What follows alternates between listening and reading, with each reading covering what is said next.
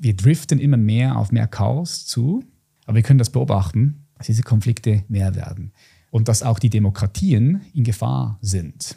Also ich dachte, okay, jetzt bin ich gestorben. Von okay, den Patrick gibt es nicht mehr. Der Patrick ist tot. So. Es geht schon lange gar nicht mehr um mich, Bro. Ich bin durch. Betreffend Trump, ich denke, wahrscheinlich wird er gewählt. Ja, wahrscheinlich wird er wieder gewählt, weil der Konflikt jetzt im, im Gaza wieder und in Israel, der spielt Trump in die Hände. Äh, Trump ist ein Populist.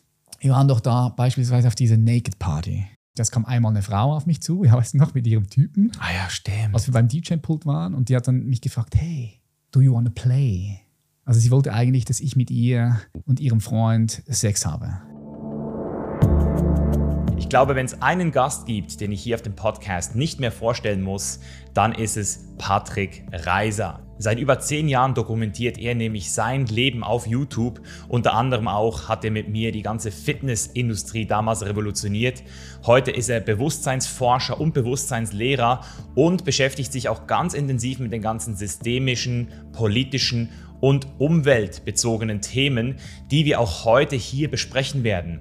Mich hat einfach mal interessiert, wem würde Patrick Reiser folgen, wenn jetzt wirklich der Krieg weltweit ausbrechen würde? Einer Frage, die wir zusammen in diesem sehr spannenden Gespräch auf den Grund gehen werden. Außerdem werden wir auch die Frage behandeln, was wir denn heute eigentlich als Individuum machen können, um den Krieg in der Welt auch bei uns zu lösen. Also was können wir in unserer Selbstverantwortung heute tun? Was sind die Maßnahmen, die vielleicht auch die Welt retten können?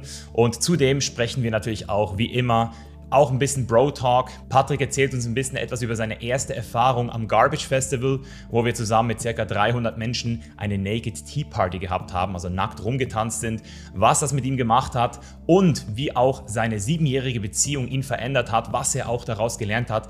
Das sind Themen, über die wir heute hier unter anderem sprechen und deswegen wünsche ich dir jetzt viel Spaß, viele Learnings und gute Unterhaltung mit Patrick Reiser.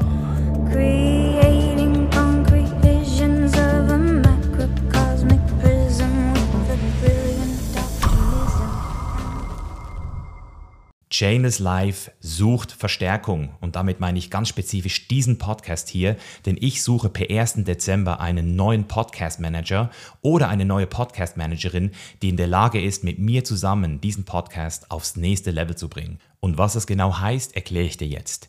In erster Linie suche ich eine Person, die in enger Zusammenarbeit mit mir in der Lage ist, noch geilere Gäste zu akquirieren. Das heißt, eine Person, die in der Lage ist, auch Türen zu öffnen und weiß, wie man auch hochkarätige Gäste akquiriert und dann entsprechend auch Recherche betreibt sodass wir es durch bessere Fragen und noch mehr Hintergrundinfos schaffen, mit unseren Gästen auch noch tiefere und bewegendere Gespräche zu kreieren. Außerdem ist auch das Thema Podcast-Strategie ein sehr wichtiger Punkt. Das heißt, zu den besseren Gästen und besseren Gesprächen möchten wir natürlich auch mehr Zuhörer auf den Chainless Live Podcast ziehen. Das heißt, in diesem Bereich brauche ich auch wirklich eine Person, die schon Vorerfahrung hat, die strategisch denken kann und auch Lust hat, den Chainless Live Podcast nächstes Jahr aufs nächste Level zu bringen. Das alles in enger Zusammenarbeit mit mir und unserem Team und die ganze Jobausschreibung findest du auch unter chainlesslife.com slash jobs und dort kannst du dir auch wirklich nochmal alles genau anschauen und dich dann auch direkt bei uns bewerben, sofern du dich angesprochen fühlst. Für mich ganz wichtig ist auf jeden Fall, dass du bereits Vorerfahrung auf diesem Bereich hast und auch wirklich verstehst, um was es bei Chainless Life geht. Das heißt, im besten Fall liebst du diesen Podcast genauso wie ich und hast Lust, dass diese Gespräche eben auch viel mehr Leute erreichen und bist auch selbst daran interessiert, noch geilere Gespräche hier geliefert zu kriegen. Wenn du jetzt also hellhörig geworden bist, dann zögere nicht mehr lange und bewerb dich gerne bei uns. Du findest die Stellenausschreibung unter chaineslife.com slash jobs oder indem du den Link hier in den Show Notes anklickst. Genau, ich freue mich schon jetzt auf deine Bewerbung und ich würde sagen, jetzt geht's los mit dem Podcast. Viel Spaß. Alright, wir sind live. Showtime. Showtime. nee, heute, ne, heute keine Showtime, weil ähm, es ist ja keine Show hier, es ist ein Gespräch. das stimmt. Und ich finde das auch so spannend, weil ich habe das für mich jetzt nach fünf Jahren Podcasting äh, für mich definitiv rausgefunden, dass die schwersten Gespräche die mit guten Freunden sind. Also wenn du ein geiles Gespräch mit jemandem aufzeichnen möchtest, das sich real anfühlt, mit einer Person, mit der du immer mal wieder sprichst und dich auch kennst, dann ähm, ist es für mich schwerer als mit einer Person, die ich nicht kenne. Interessant. Ja, weil jetzt sprechen wir schon zum Beispiel schon nicht unsere Muttersprache. Also wir verstellen uns jetzt bereits für die Zuhörer. Ja, das hat was. Das ist schon Performance. Bei, bei, mir ist es ein bisschen anders, weil ich spreche mit meiner Frau Hochdeutsch. Hm. Ich spreche mehr Hochdeutsch als Schweizerdeutsch tatsächlich. Mit meinen Kunden, Kundinnen, mit meiner Frau. Aber natürlich wir beide, wir unterhalten uns immer auf Schweizerdeutsch. Das hm. ist schon nochmal ein Switch. Rollenwechsel. Ja. Und ähm, wir sitzen jetzt gerade heute hier äh, bei dir in deinem Haus auf einem Berg in der Schweiz. Und während wir dieses Gespräch aufzeichnen, werden wahrscheinlich gerade jetzt Bomben abgelassen, oder? N nicht mal so weit weg von uns.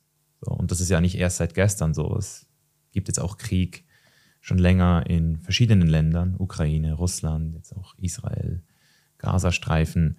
Und ich habe gestern ja mit dir dieses Gespräch geführt, äh, weil wir auch so ein bisschen uns anschauen, was passiert auf der ganzen Welt. Ähm, wir haben über Trump gesprochen, wir haben über ähm, die eventuellen Nachfolger von Biden gesprochen und auch darüber, wie Biden, würde ich jetzt mal sagen, für die meisten Menschen auf jeden Fall kein Führer, kein guter Leader gewesen ist.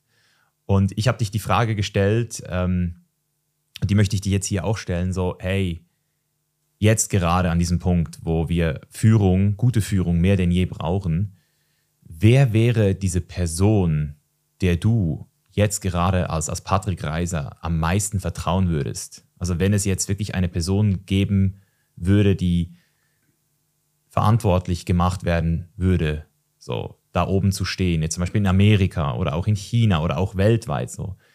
Du hast ja auch ein Vision Board äh, mit ganz vielen Menschen, die dich inspirieren. Welcher Person würdest du aktuell folgen mhm. und damit auch vertrauen?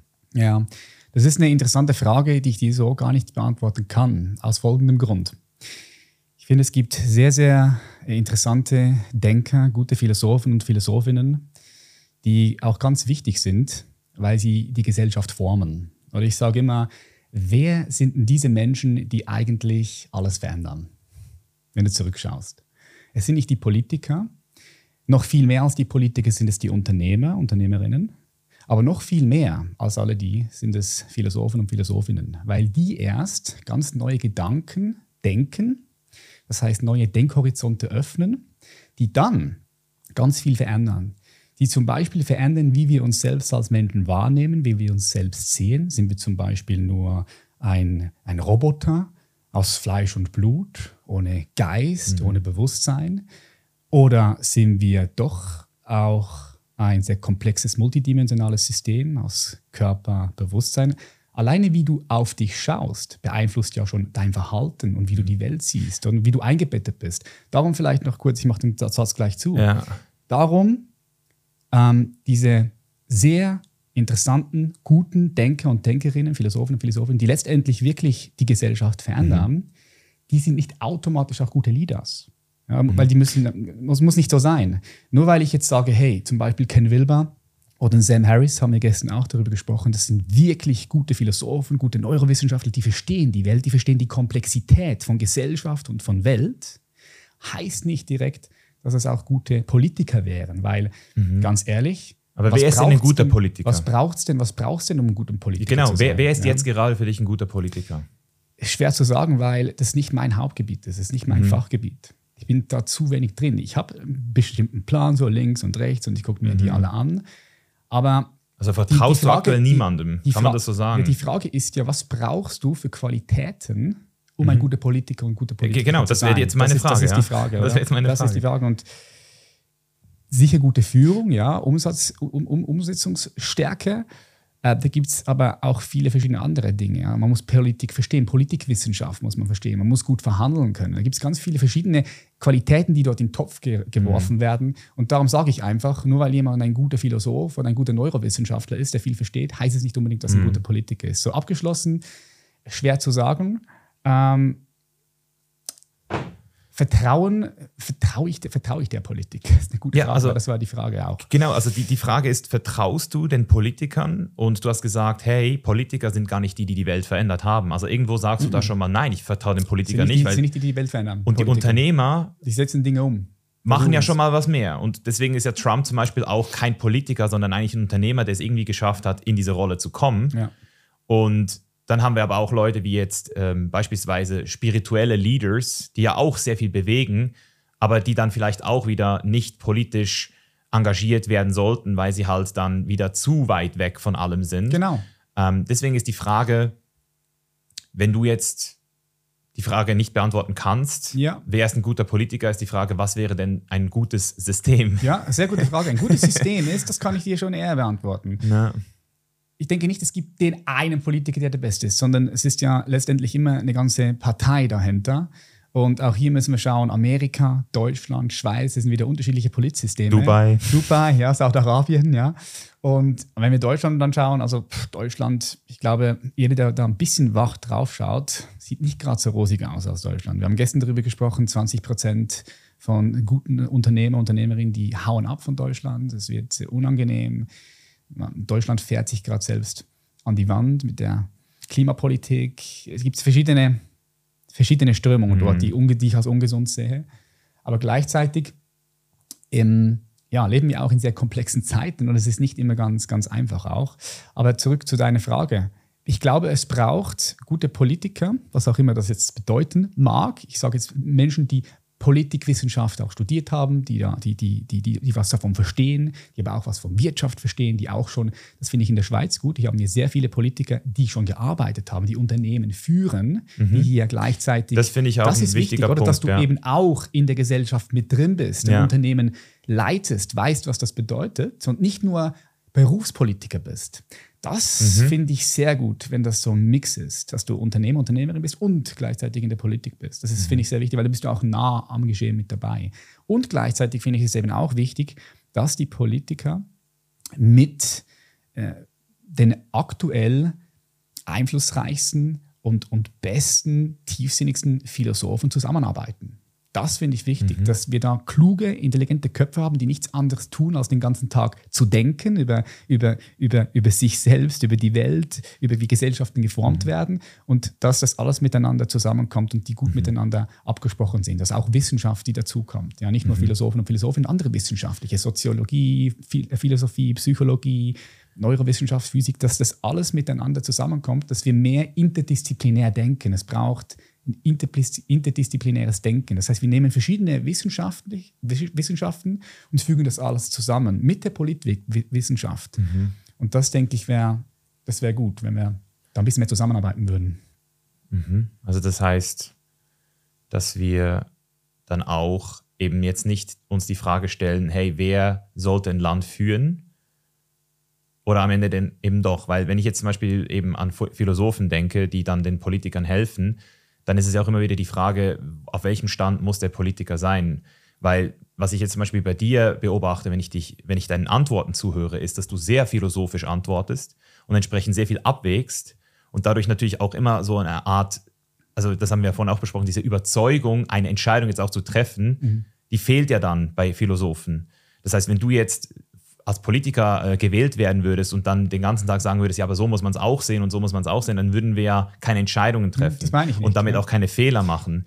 Und, und meine Frage ist so, wenn ich jetzt einen irgendeinen Mann da draußen hätte, so dem ich vertrauen könnte. Ich habe es dir ja gesagt, ich, ich Mhm. finde zum Beispiel Sam Harris hat so diesen Mix aus, der sagt, was er denkt und er hat eine Überzeugung und trotzdem ist er aber eben auch abgewogen, so er wägt ab und er braucht jetzt auch kein Panel von Leuten, die ihn beraten und interdisziplinär ihn in irgendeiner Weise schulen, weil er eben selbst die Arbeit schon gemacht hat. Ja, aber ist er gefährlich, will, Bro. Aber er will kein, er will kein Politiker sein. Mhm. Oder weil er, weil er sich den Schuh nicht anbinden will. Das heißt, ihm fehlt dann am Ende des Tages das, die Bereitschaft, die Fehler auch zu tun und nicht nur darüber zu sprechen, wie andere sie tun. Und da kann man dann wieder sagen, er ist vielleicht dann auch nicht der richtige Politiker. Und dann, wenn man einen Trump sich anschaut, der sagt, hey, ich bin überzeugt von mir, so überzeugt von mir, dass alle am Ende des Tages auch mich wählen sogar und ich vier Jahre Präsident bin.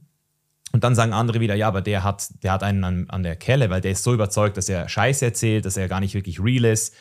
Deswegen ist die Frage eben auch nochmal so, das System an sich so, können wir überhaupt in so einem System weiter überleben, wo Menschen, Millionen von Menschen einer Person folgen müssen oder in, in irgendeiner Weise eben auch so dieses Gefühl entsteht, mein Leben ist abhängig davon, was irgendwelche Menschen über mir entscheiden. So. Mhm. Aber es ist ja keine Person. Wir leben ja in einer Demokratie. Es ist keine Person, die über alles entscheidet. Wir leben nicht irgendwo in, in, in Russland ja, oder irgendwo in Saudi-Arabien oder wo auch immer, Aber wo, die, ja wo die. Systeme ein bisschen autor autoritär sind. Aber es ist nicht eine Person, sondern Ja. es ist eine Person wie ganz vielen anderen Personen. Es sind ja Netzwerke, so sehe ich das zumindest. Ja, das ist der- Inbegriff von Demokratie.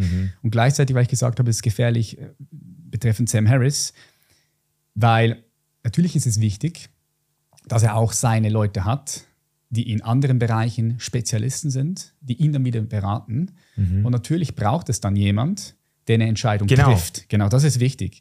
Und ich glaube nicht, dass die Philosophen diese Entscheidung treffen sollten, sondern die sollten nur beratend sein. Und die Aufgabe von Politiker und Politikerinnen ist es dann, eine Entscheidung zu treffen und das umzusetzen. Natürlich, das ist schon klar, weil sonst passiert ja gar nichts. Ja? Ich denke, das Allerwichtigste ist, dass äh, die Politik ganzheitlich, respektive integral auf Gesellschaft und auf das Leben schaut. Das ist wichtig. Was das jetzt heißt, ja, wird dann schnell abstrakt, aber dass die Politiker in der Lage sind, möglichst viel wahrnehmen zu können. Nicht nur eindimensional, sondern verstehen, was geht kulturell ab in den eigenen. Wir haben es bei Corona zum Beispiel gesehen. Da wurde einfach sehr viel materialistisch umgesetzt, weil man hat gesagt, okay, das ist das Virus, wir, gehen, wir, wir sperren uns weg, Masken auf ja, und dann die Impfung, das ist die Lösung. Aber wir haben dabei vergessen, was ist denn mit den Inneren von den Menschen, wenn wir distanziert sind, wenn wir gestresst sind, das Immunsystem fährt runter, wenn die Kinder nicht mehr zur Schule gehen, was macht das mit den Kindern? Das heißt, wir haben das Äußerliche im Blickfeld gehabt, aber was in uns ist, unsere innere Landkarte, unser Gefühl, unsere psychologische Struktur, das wurde ein bisschen vernachlässigt. Ja, das hat man dann später gemerkt, oh scheiße, ja, hätte man vielleicht auch noch schauen, schauen müssen, was macht denn das sozialpsychologisch aus. Das meine ich mit, dass wir ganzheitlich drauf schauen, dass die Politik versteht, ähm, dass es da verschiedene Blickpunkte gibt. Und darin müssen sie eigentlich auch geschult werden.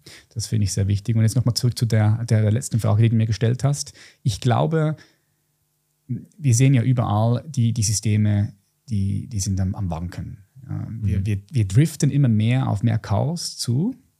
Wir haben ja auch schon vor vier Jahren darüber geredet. Da habe ich dir noch gesagt, Bro, ich gehe davon aus, dass es auch Krieg in Europa geben wird. Und ich habe dir das auch zum Teil begründet, warum ich das glaube, was meine Argumente sind. Und jetzt sehen wir ja, die Konflikte werden nicht weniger, sondern eher mehr. Und ich glaube, dass das in den nächsten Jahren nicht weniger wird, sondern noch mehr. Ich glaube, es wird noch mehr. Warum? Weil wir, das hat verschiedene Gründe. Das hat ganz viele verschiedene Gründe. Aber wir können das beobachten, dass diese Konflikte mehr werden. Und dass auch die Demokratien in Gefahr sind.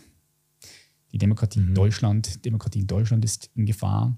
In, in Amerika ist die Demokratie in Gefahr. Und wir haben ja gestern darüber geredet, ist Demokratie überhaupt das Richtige? Gibt's denke, überhaupt ich denke, ich Demokratie? denke, ja, klar. Also schau, es ist ja ein Unterschied, ob du jetzt hier in der Schweiz lebst oder in Deutschland oder ob du zum Beispiel in Russland oder in Saudi-Arabien lebst. So, Mhm. Das ist schon ein großer Unterschied. Natürlich kann man immer wieder die Demokratie kritisieren und sagen, ja, okay, da gibt es ja ganz viele Netzwerke und Unternehmen mit viel Geld, die korruptieren die, die, die, Mhm. die Demokratie. Aber wir haben schon hier noch eine funktionierende Demokratie. Das ist einfach so. Und das ist auch wichtig. Warum ist, was ist denn der Vorteil von Demokratie? Ja, der Vorteil ist eben, dass du nicht zensiert wirst. In, in, in Russland kannst du deine, in China kannst du deine Meinung nicht sagen. Kannst du nicht sagen, weißt du was, der Putin ist ein Arschloch oder die chinesische Regierung, da bin ich überhaupt nicht dafür, dann wirst du auch weggesperrt, vergiftet, oder? Und das ist ja das ist eine sehr große Gefahr, weil das läuft ja dann alles auf eine Ideologie hinaus. Aber wenn mehrere Leute sagen, hey, Moment mal, Mischa, ich finde das nicht so gut, dann hast du die Möglichkeit, das zu nehmen und zu reflektieren. Und der, das ist letztendlich ein großer Vorteil von Demokratie, dass der Wettbewerb der Ideen da auch Genau. gewinnt. Gleichberechtigung, ähm, das, das, das, das, das ist ein, schon ein gutes Modell. Bis, wo- bis wo? Ah, Genau, bis wo. Und, und das ist ja der Punkt. Wir haben auch gestern über den Kapitali- Kapitalismus gesprochen. Ja? Das ist aktuell noch so das beste System. Aber wir sehen, dass der Kapitalismus eben auch seine Schattenseiten hat. Ja? Wie zum Beispiel, dass die Leute komplett gestresst sind, dass wir uns im Materialismus verlieren, dass wir den ganzen Planeten abbrennen, ja? die, die Ressourcen dieses Planeten zerstören, die alles in die Meere werfen, die Meere abgefuckt sind und so weiter und so fort. Das heißt, die Systeme werden ja auch permanent weiterentwickelt. Wir müssen nicht schauen auf die letzten zehn Jahre, sondern jetzt dehnen das mal aus, auf die letzten 100 Jahre. 200 Jahre, 300 Jahre, 1000 Jahre. Die Systeme ändern sich permanent. Kein System ist ewig, da alles kommt und alles geht. Das heißt, wir sind in einem permanenten Wandel und es ist jetzt auch an der Zeit, dass sich etwas verändert. Wir merken, jeder Mensch merkt, da ist Veränderung und wir wissen noch nicht mhm. genau, wohin es führt, Bro. Das ist eine Unsicherheit, die mhm. wir alle spüren, wenn du mit dir verbunden bist und mhm. auch ein bisschen mitbekommst, was in der Gesellschaft passiert. Und jetzt gerade, in dieser Zeit, ist es sehr wichtig, mit dieser Unsicherheit umgehen zu können. Ist da auch ein schönes äh, Wort, ein schönes Mantra von dir mal gewesen, ja, diese Unsicherheit zu lieben. Ambiguitätstoleranz. Genau, ja. genau. Und das ist sehr wichtig, weil wir leben in unsicheren Zeiten. Und wenn du aber dann nicht dich sicher fühlst, in dir verwurzelt fühlst, sondern dann wirst du früher oder später immer Stress haben. Mhm. Weil der Job ist nicht sicher, die Inflation, die Wirtschaft, die Kriege, mhm. der Klimawandel, die Systeme, alles ist im ja. Wandel. Ja, und genau dort sehe ich eben so ein bisschen das, das Problem der Demokratie, dass nämlich ganz viele Menschen, die da jeden Tag abstimmen und können, die das zwar dürfen und das ist ja auch schön, aber dann eben gar nicht wirklich verwurzelt in sich sind und gar nicht bei sich sind und dann entsprechend auch so ein sehr, ähm, ja, nicht wirklich so ein kongruentes Ergebnis entsteht. Also du wirst dann zwar geführt von einer gleich, also es ist dann gerecht, aber diese Gerechtigkeit führt dann nicht zu einer klaren Führung manchmal von einer Person, die entsprechend sagt, so hey, wir gehen jetzt diesen Weg. Und deswegen habe ich dich auch am Anfang gefragt, ähm, warum wir es uns so schwer tun, einem Mann oder einer Person, auch einer Frau, je nachdem, auch zu vertrauen und zu sagen, so hey, ich vertraue dieser Person jetzt einfach, dass die ähm, uns leadet. Das heißt eben nicht, dass es nur diese Person gibt, die alles entscheidet, aber dass die entsprechend auch weiß, wie sie sich die Entscheidungen ja auch holt und wir ja auch als tribales ähm, Wesen oder einfach auch eine Person haben, der wir uns, ähm, sage ich jetzt mal so, anschließen können. Das ist eigentlich der Grund von einem Politiker, dass, dass ich das Gefühl kriege, der, der weiß, was er tut und gleichzeitig gebe ich dann auch wieder einen Teil meiner Verantwortung ab. Und mich würde jetzt zum Beispiel auch interessieren, also Glaubst du zum Beispiel, dass Trump nochmal gewählt werden könnte? Mhm. Bevor ich dir die Frage beantworte, ja. vielleicht nochmal kurz zum Vertrauen. Vertrauen ist etwas, was aufgebaut werden muss. Oder wenn wir uns zusammen, wir lernen uns ja. kennen. Es geht sehr lange, es aufzubauen wir, wir, wir und sehr schnell es zu zerstören. Genau, wir lernen uns kennen, wir beide. Natürlich kann ich ein Grundurvertrauen haben in die Welt und in die Menschen, alles gut und recht. Aber wenn ich dir einfach blind vertraue, dann kann es auch sein, dass du mich in die Hölle schickst, weißt du, letztendlich. Das heißt, wir kommen zusammen und dann Vertrauen wird verdient. Also wir beide, wir vertrauen uns ja sehr, sehr, sehr, sehr gut. Mhm. Warum? Weil wir miteinander so viel Zeit verbracht haben und wir auch immer wieder, wir haben uns gegenseitig bewiesen, dass wir uns vertrauen können. Mhm. Ja? Immer wieder. Mhm. Aber wenn du jetzt die Politik anschaust, zum Beispiel in Deutschland, ja, warum fehlt denn das Vertrauen? Ja, weil Wahlversprechen gemacht werden, zum Beispiel von den Grünen, wir wollen keinen Krieg und wir werden keinen Krieg machen und dann gehen sie in den Krieg. Jetzt sage ich nicht, dass das gut oder schlecht ist, weil es ist eine sehr komplexe Geschichte mit der mhm. Ukraine. Das ist, ist, nicht so einfach. Man kann nicht, es ist nicht so einfach. Aber was ich damit meine ist, die Wähler sagen A und setzen dann aber B um. Das ist ja dann schon ein Vertrauensbruch. Und das muss erst wieder repariert werden. Das ist jetzt nur ein Beispiel. Und mhm. so ist halt das Vertrauen in den letzten Jahren auch gebrochen worden. Auch durch Corona, weil es dort viele einseitig Berichte gegeben hat in den Medien und, und so weiter und so fort. Aber das Vertrauen das ist ja auch das Vertrauen in, die, in, die Institution, Institution an sich. Genau, in ja. die Medien, in, das, in den ganzen Komplex, Medienpolitik und so weiter. Ja. Und betreffend Trump, ähm, ich denke, ich denke, wahrscheinlich wird er gewählt. Ja. Wahrscheinlich wird er wieder gewählt, weil du musst ja auch so, so sehen, der Konflikt jetzt im, im Gaza wieder und in Israel, der spielt Trump in die Hände. Mhm. Äh, Trump ist ein Populist. Genau. Und, und, das Ding ist halt, oder Populismus sehr gefährlich. Ich habe gerade letztens wieder einen Bericht gelesen, den habe ich auch in meiner Instagram-Story geteilt von Yuval Noah Harari, dass der Populismus letztendlich dazu geführt hat, dass Israel jetzt unter anderem in dieser Situation ist. Weil du musst dir Folgendes vorstellen. Der Präsident, der Ministerpräsident von Israel, Netanyahu, ich hoffe, ich habe den Namen richtig ausgesprochen, der ist auch ein Populist. Und es gibt sehr viel Kritik gegenüber ihm. Und ein Populist ist eigentlich jemand, der, der, der, der, ständig, der ständig einfache Lösungen für komplexe Probleme versucht zu verkaufen und auch die Masse, die, oder die, die Masse, die Themen von der Masse nimmt und dann für sich nutzt. Das ist ein guter, ein sehr guter Verkäufer, mhm. sehr guter Stratege. Ja. Und nur weil jemand ein guter Verkäufer ist, heißt das noch lange nicht, dass er ein guter Politiker ist. Aber zum Beispiel hat jetzt der Populismus eben dazu geführt, ist eine Annahme, dass die Hamas überhaupt in der Lage war, hereinzukommen in Israel. Du musst dir vorstellen, Israel hat den krassesten Geheimdienst mhm. überhaupt auf der ganzen Welt. Die stärkste Armee. Das, und und die, die sind not, da kann keine Katze über die Grenze laufen, ohne dass die das sehen.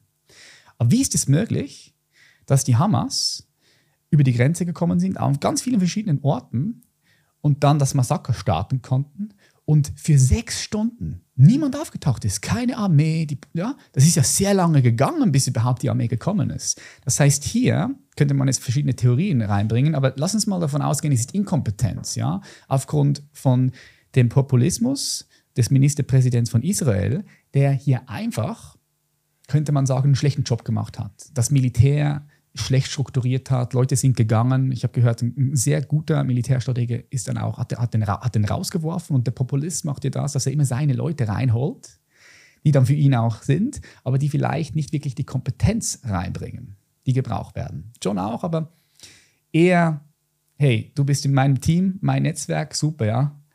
Und, und dort habe ich jetzt auch gelesen, wiederum, nochmal, ich bin kein Experte und dieser Konflikt ist extrem komplex. Das ist nicht mein Fachgebiet, ja. Mein Fachgebiet ist Bewusstsein und Veränderung, mhm. Transformation, mhm. Heilung. Aber ich sehe halt einfach auch schon da drauf und da sehe ich, okay, dieser Populismus ist eben sehr gefährlich. Und des Weiteren wissen wir auch, dass Israel gerade dabei ist, durch die Justizreform die Demokratie aufzulösen. Da sind ganz viele Israelis sind auf die Straße und haben demonstriert gegen den Ministerpräsident, weil er so versucht hat, ein Gesetz durchzubringen, was die Demokratie auflöst, was letztendlich der, dem, dem ganzen, dem ganzen politisch, politischen System, dem Ministerpräsident viel mehr Macht gibt. Da wurde ein Gesetz entworfen. Und das könnte dann das Ende der Demokratie werden. Und auch in Amerika, wenn der Populismus mit Trump wieder, wieder gewinnt, kann es auch dort äh, können Sachen mhm. passieren. Ja? Also es ist einfach eine komplexe Geschichte und naja, aber zu, ja. zu deiner Frage, ja, ich glaube, Trump wird wieder gewinnen, das denke mhm. ich. Ich gehe davon aus. Mhm. Aber vielleicht täusche ich mich auch, ja. Mhm. Also welche, welche Weltmacht, vielleicht um es noch abzuschließen, weil ich, ich, ich wollte eigentlich gar nicht nur in diese Details rein, ja. sondern ich wollte eher so mal so die Frage stellen, so wer macht eigentlich seinen Job gerade gut mhm. oder so gut, dass du sagen würdest, weil du willst, weil entweder, äh, ich muss ja irgendwann zu der Entscheidung kommen, entweder ich mache selbst, also ich, ich übernehme selbst Verantwortung für mein Leben sowieso, aber vielleicht auch irgendwann für meine Familie und irgendwann vielleicht auch für meine Stadt und irgendwann vielleicht auch für mein Land. Oder ich sage so, hey, ich möchte jemandem diesen, dieses Vertrauen schenken. Und wenn du jetzt sagst, du, kenn, du kennst diese Person nicht, der du dein Vertrauen schenken würdest, so, was würdest du denn sagen, welche Weltmacht macht es denn aktuell am besten? also, es ist vielleicht schwer, diese Frage zu beantworten, aber wo würdest du denn sagen, da geht es gerade in die richtige Richtung zumindest? Ja, es ist, natürlich kannst du jetzt sehen, okay, Dubai, Saudi-Arabien äh, sind Länder, die, die florieren, aber, aber ich will, ich will ja nicht in, in diesem Autoritätensystem leben. Aber welches aber wenn, denn? Genau, also von all den ja. Ländern. Und wir müssen sehen, überall geht es gerade den Bach runter, könnte man sagen, aufgrund ja. von der wirtschaftlichen Situation und so weiter und so fort. Das heißt, es gibt nicht wirklich gerade so äh, ein, ein, Licht, ein Lichtpunkt, den ich sehe. Aber ich finde, von all den anderen Ländern, das habe ich dir auch gesagt, macht es die Schweiz noch am besten. Aber es ist ja keine Weltmacht. Nein, es ist keine Weltmacht. Ja, wenn du, wenn du sprichst von Weltmacht, dann sprechen wir von Amerika und von China. Ja, so, eben. Okay. Also, da, ja, von, von, und, und, und da, und da gibt es halt, schau, meine, darüber könnten wir drei, vier Stunden reden, mhm. weil Amerika hat ganz, ganz gute Punkte, aber auch sehr viel schlechte Dinge. Aber auch mhm. China hat teilweise gute Dinge, aber auch sehr viel schlechte mhm. Dinge. Das kannst du so gar nicht wirklich sagen. Das ja. ist ganz schwierig. Ja, genau. Und weil wir uns nicht entscheiden können, haben wir natürlich dann auch diese, diese, diese Diskussion, oder? Und das ist eben das, was ich mich immer frage bei diesen ganzen relativistischen ähm, Gesprächen. Also man kann über dieses Thema, das habt ihr jetzt gerade gesehen, wir können jetzt noch 20, 20 Stunden darüber diskutieren. Aber was ich dir sagen kann, ich lebe lieber im System des, von Amerika anstatt im System von China. Das okay. kann ich dir sagen. Okay, das, das ist das schon mal eine Aussage. Ja. Also das ist ganz klar. Ja. Aber wenn du jetzt fragst, was ist besser, da gibt es verschiedene Sachen rausnehmen. Aber ganz klar, ja. Amerika, das System von Amerika, dort lebe ich viel lieber, ja, anstatt in China. Ja, und, und eben das finde also der Grund, warum ich überhaupt gestern mit dir über dieses Thema gesprochen habe, ist, weil ich ja, ich habe, ich, ich äußere mich normalerweise nie zu diesen Themen, weil ich eben auch, wie du sagst, ich, wer bin ich? Ich kann über diese Themen gar nicht sprechen. Aber ich habe von Ray Dalio diesen, diesen Post ähm, gesehen und den habe ich auch repostet, in dem er gesagt hat, so hey, wenn jetzt, ähm, stellt euch mal vor, China und Amerika würden ähm, zusammen für den Frieden einstehen. Weil sie sind ja die zwei größten Weltmächte. Mhm Das ist so wie deine Mutter und dein Vater plötzlich sagen würden, hey, komm, Sohn, wir machen zusammen jetzt wieder Frieden, so, weißt du? Das ist ja das schönste Gefühl, wenn die zwei größten Leaders oder die zwei größten Nationen sagen würden, wir kommen zusammen. Und ich habe mir dann das so vorgestellt und gedacht, so, das macht wirklich Sinn. Also wenn China und, und, und ähm, Amerika beide synergieren würden, das wäre für mich der größte Hebel für den Weltfrieden jetzt. Das klingt jetzt vielleicht krass, aber stell dir mal vor, ähm, die beiden würden mit all ihren Connections, all ihren Hebeln, die sie auch haben, ihre wirtschaftlichen Einflüsse, würden einfach sagen, so wir, wir wollen, dass das jetzt aufhört, weil wir sind kurz davor, in einen neuen Krieg zu kommen. Oder Ray Dalio hat ja diesen kompletten Krieg vor, auch vorprognostiziert. Ja. Jetzt genau. kommen wir in diese Phase. Und er sagt halt so, hey, wenn diese zwei Nationen zusammenkommen, dann würde es klappen. Und dann war mein erster Gedanke, und das eben, das war so für mich so völlig neu, ja, wenn jetzt Trump, äh, Amerika und China, die waren ja eigentlich in der Zeit besser als jetzt. So.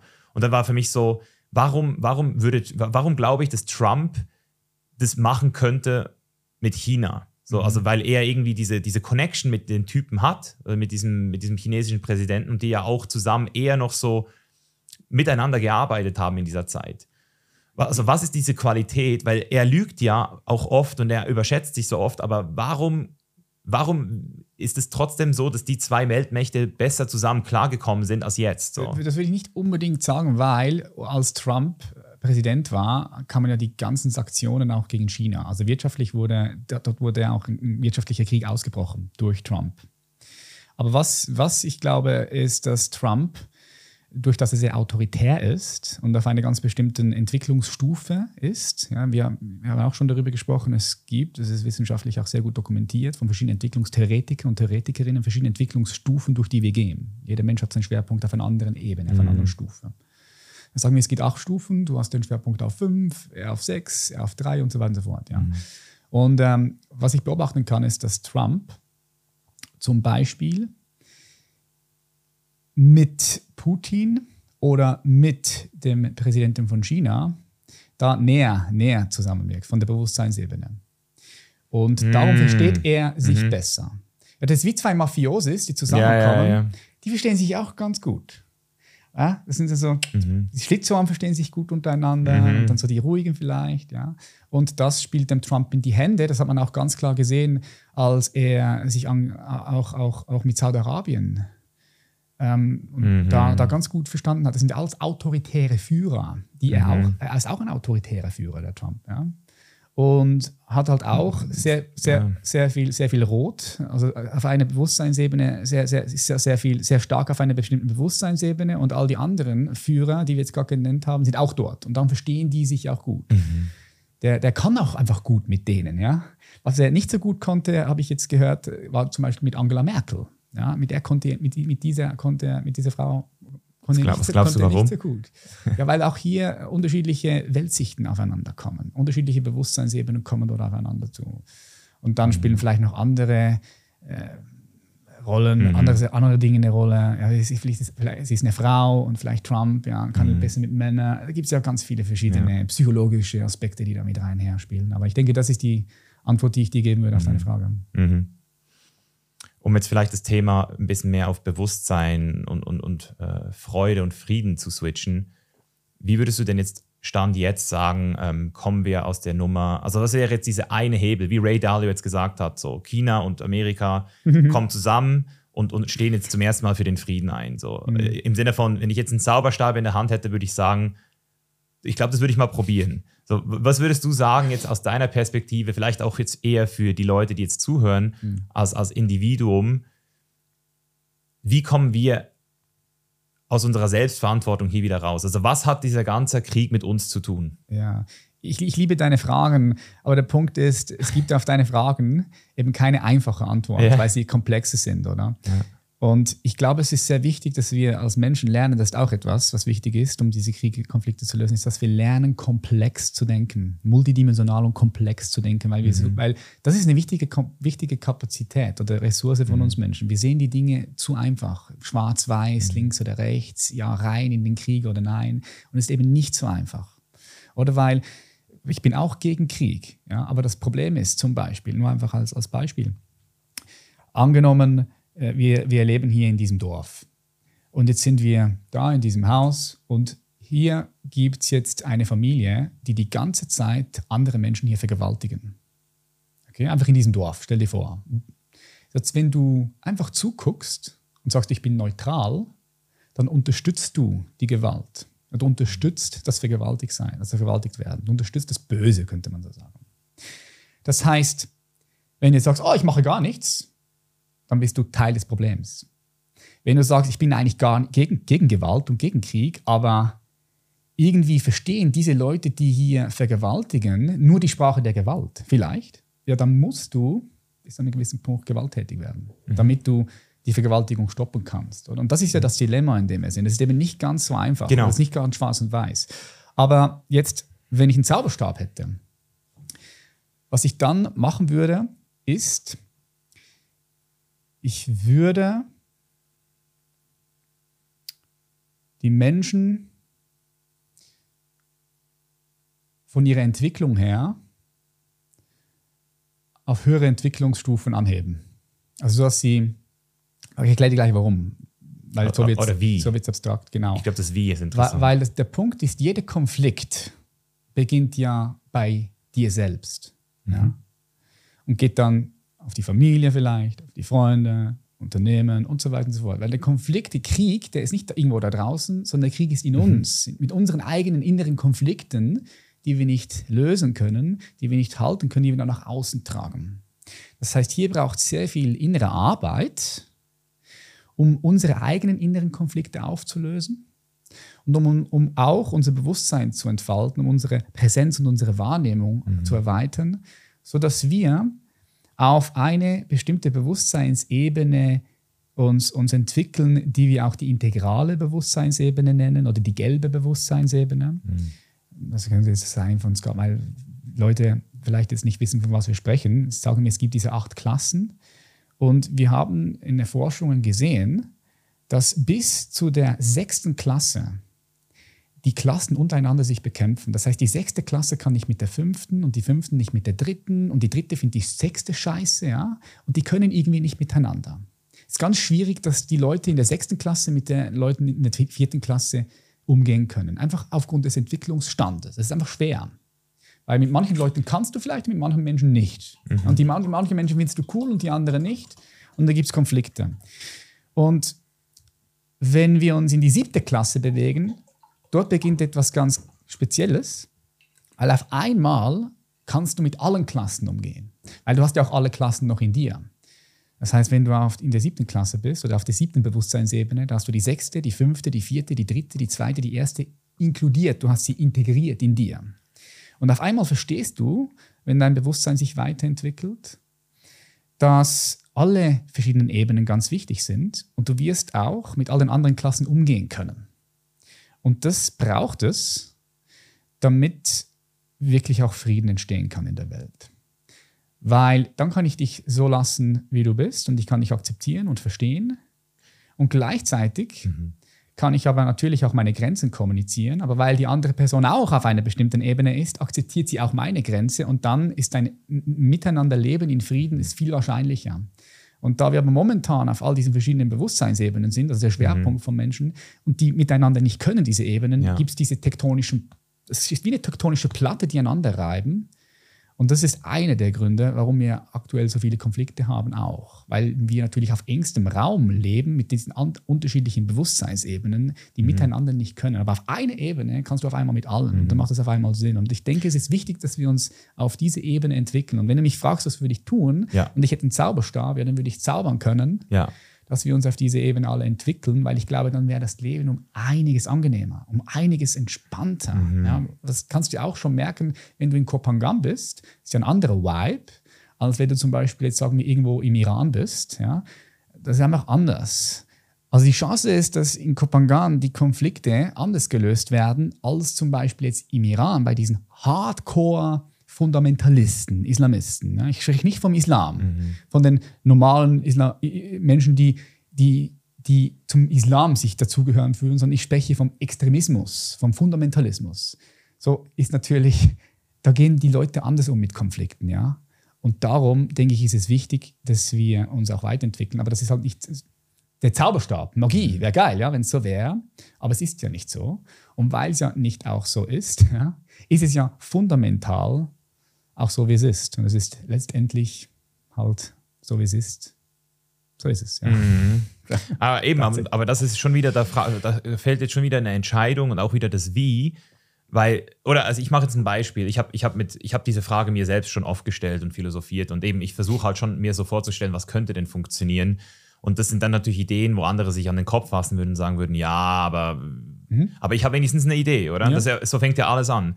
Und zum Beispiel eine Idee, die ich mal so hatte, wenn ich jetzt eine Welt, äh, äh wenn es die Welt sozusagen äh, zusammen entscheiden würde, dass jeder, jede Person, die 18 Jahre alt wird, die, die, die freie Wahl hat, ähm, nach Brasilien zu den Yawanawas zu fliegen und an Ayahuasca-Zeremonie teilzunehmen. Im 18. Lebensjahr kriegst du die Chance, wenn du willst, das einmal zu tun. Ist natürlich unmöglich, das umzusetzen für die ganze Welt, aber so im Sinne von, dass jeder mal so dieses Bewusstsein einmal spürt. Und was ich zum Beispiel auch merke, wenn ich jetzt an diesen Krieg denke und allgemein das, was du vorhin gesagt hast mit diesen inneren Konflikten, dann komme ich immer wieder zum Thema Vergebung irgendwie zurück. Also irgendwie, und das kann ich auch sagen, dass es bei mir auf jeden Fall sehr oft äh, das ausgelöst hat bei diesen psychedelischen Substanzen, dass ich äh, immer wieder Leuten vergeben konnte und damit eben auch mir selbst, weil es sind ja alles Teile mir, denen ich vergebe. Also das heißt, dieses Vergebungsthema, ich glaube, das ist ein sehr, sehr krasses Thema, so, dass, dass wir vergeben können. So.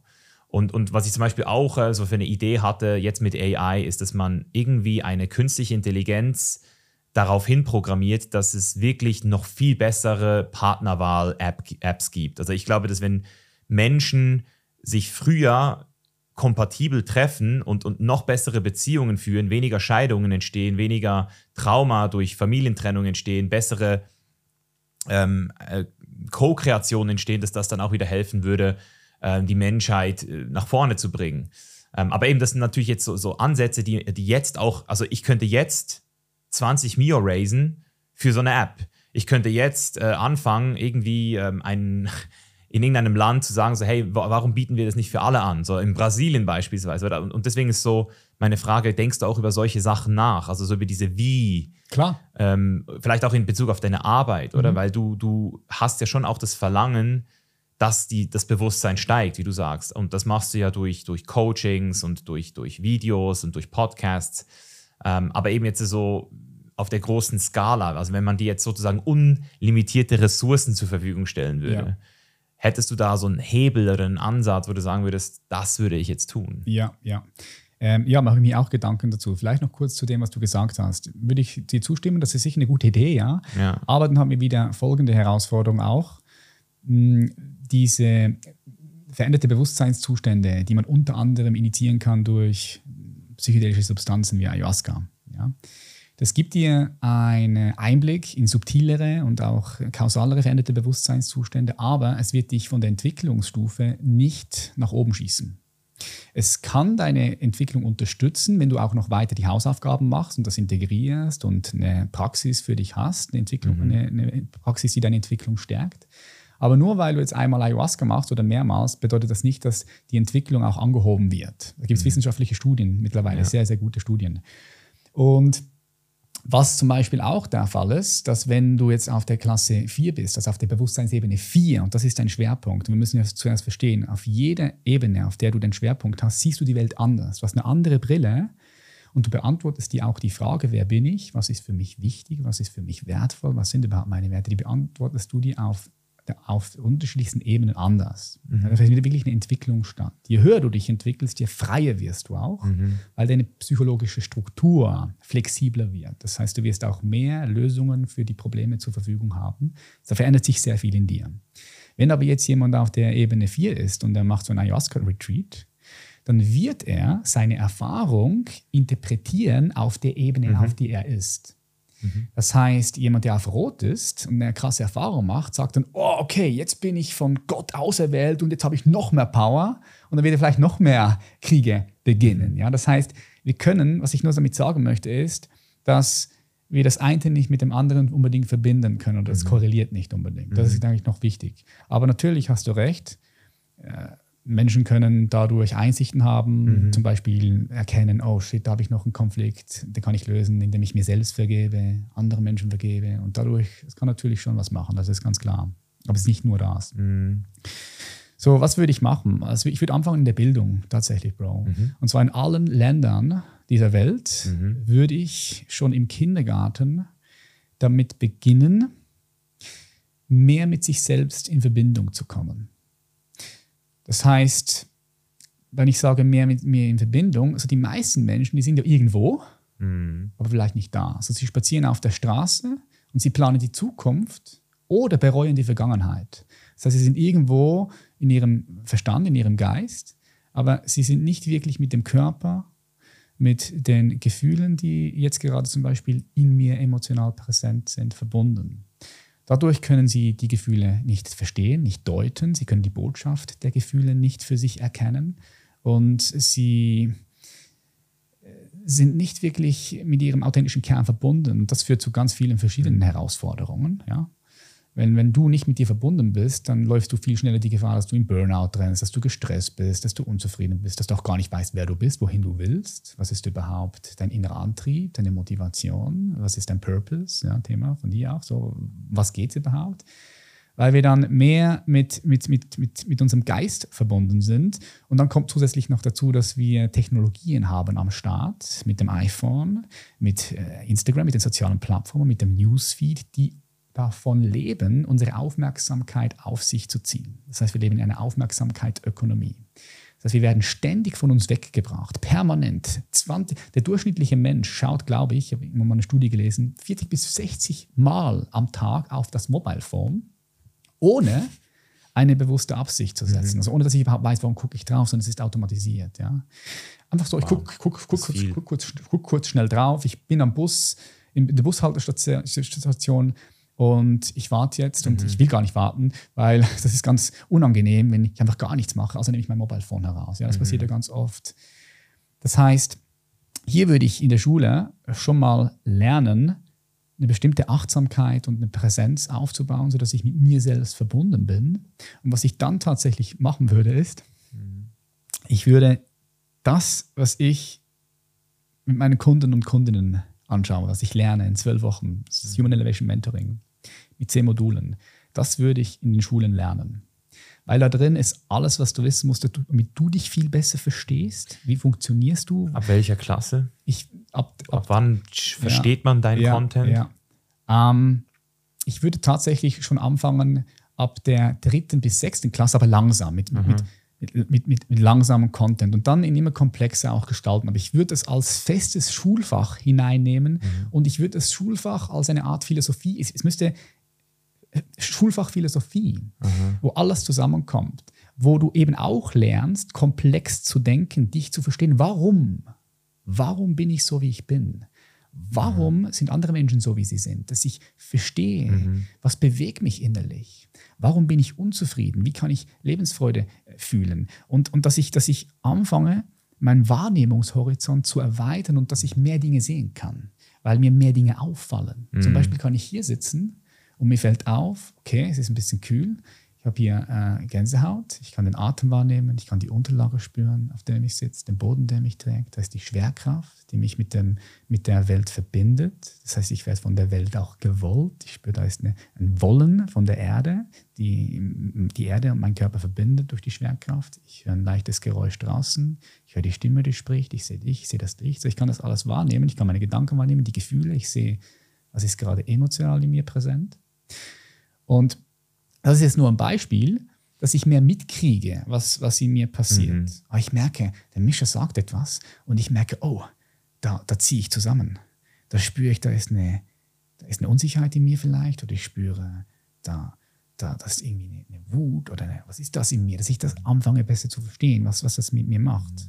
Weil sonst bin ich ja gesteuert. Ich werde gesteuert von, von meinen Verhaltensmustern aus der Vergangenheit und wenn ich gesteuert werde aus den Verhaltensmustern, die ich mir angeeignet habe im Laufe meiner Entwicklung, Kindergarten, Schule, dann wiederholt sich die Vergangenheit in der Gegenwart und nichts Neues kann passieren. Das heißt, dort würde ich, würde, würde ich viel, viel, viel, viel, viel, rein, viel reinbringen. Ja.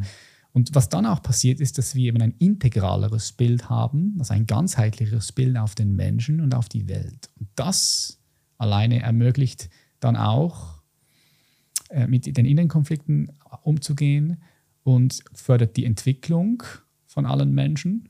Und das, glaube ich, würde langfristig dafür sorgen, dass wir auf der, also dass wir viel schneller als Menschheit auf höheren Bewusstseinsebenen sind, weil das ist das, was mein, mein, mein Coaching macht. Es entwickelt dich auf höhere mhm. Bewusstseinsebenen.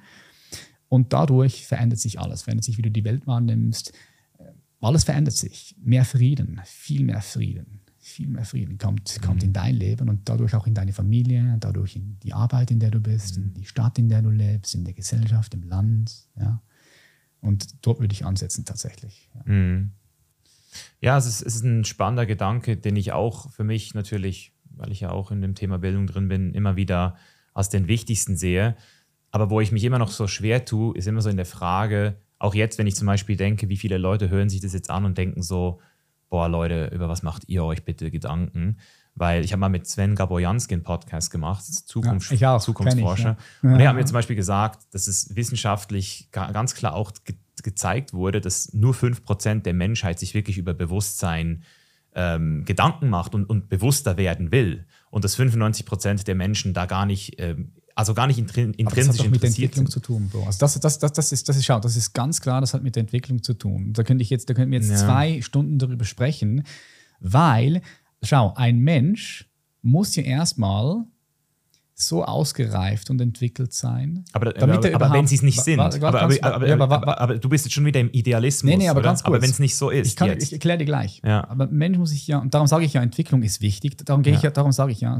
Darum also ich glaubst ja, du, du kannst es forcieren? Ja, man kann es forcieren. Klar, darum sage ich ja in der Schule das entwickeln, weil ähm, wenn wir, die, die, die wenigsten Menschen können ja wahrnehmen, dass es in ihnen etwas gibt, was sich jetzt zum Beispiel gerade darüber bewusst ist, was ich erlebe. Das heißt, ich kann sagen, ich bin, ich kann jetzt hier mit dir sitzen und ich kann sagen, okay, da gibt es etwas in mir, mhm. was sich jetzt gerade, gerade darüber bewusst ist, was ich denke. Was aber selbst kein Gedanke ist, sondern es ist etwas Tieferes, eine tiefere Dimension in dir. Was ist denn dieses Ich bin bewusst? Was ist dieses Bewusstsein? Was für eine Qualität hat das? Und da musst du ja schon einen bestimmten Entwicklungsgrad haben, um überhaupt diesen Teil von dir, diese Dimension mhm. von dir überhaupt zu erkennen. Das ist ja unter anderem das, was wir machen. Aber äh, es Arbeit. gibt ja Menschen, die 20 Jahre meditieren ja. und nicht an diesen Punkt kommen. Und, und das sind ja die Leute, die dann immer wieder sich fragen, so wann passiert das endlich bei mir, dass ich endlich an diesen Punkt komme. Also ich, ich kenne so viele Menschen, die jahrelang meditieren und frustriert sind ja. und sagen so, ich komme nicht an diesen Punkt. Also selbst mit dem ganzen Training. Mm, also ich glaube, dass du hier sitzt und du erkennen kannst, dass du dir jetzt gerade darüber bewusst bist, was du fühlst und dass das eine andere Dimension ist als ein Gedanke oder ein Gefühl, dass es da etwas gibt, was die ganze Zeit zuschaut, was sich selbst mhm. bewusst ist, dorthin kommst du relativ schnell wenn wir nachher davon sprechen, richtig tief in dieses Gewahrsein, in dieses mhm. Bewusstsein einzutauchen und dann die Erfahrung zu machen, dass es letztendlich zwischen mir, dem Betrachter, und dir, dem, Be dem Betrachteten, vielleicht letztendlich gar keinen Unterschied gibt, mhm. sondern das Betrachter und Betrachtet, das Betrachtete eins ist, das ist ja nochmal ein ganz anderes Level, von mhm. dem rede ich jetzt gar nicht, ja. Aber ich spreche davon, jeder Mensch kann relativ sehr schnell verstehen, oder wenn ich, dich frage, wenn ich dich frage, schau, bist du bewusst? Bist du bewusst? Wenn sehr viele Menschen schon erkennen, ja, ja klar, ja, ich bin bewusst. Und wenn ich dann, gib mir eins, zwei Stunden, und wenn ich dann schauen würde, okay, ja, dieses Ich bin bewusst, was ist denn das für eine Qualität von dir? Da kann man sehr schnell einen Glimp davon, kann man sehr schnell das berühren. Oberflächlich, sehr schnell, sehr, sehr schnell. Mhm. Wenn man Aber sich darauf einlässt. Wenn man sich darauf, wenn man, wenn man davon, wenn man natürlich interessiert ja, ist, daran, ja. ja. klar, logisch. Wenn du sagst, ah, das, das also für mich wäre das ein nicht. mega geiles Experiment.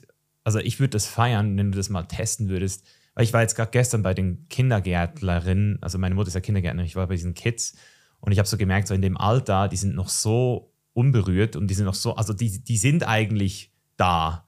Die sind da mehr als wir. so. Und dann passiert aber in der Schule irgendwann dieser Split wahrscheinlich, wo, wo es anfängt, immer weniger da zu sein und immer mehr.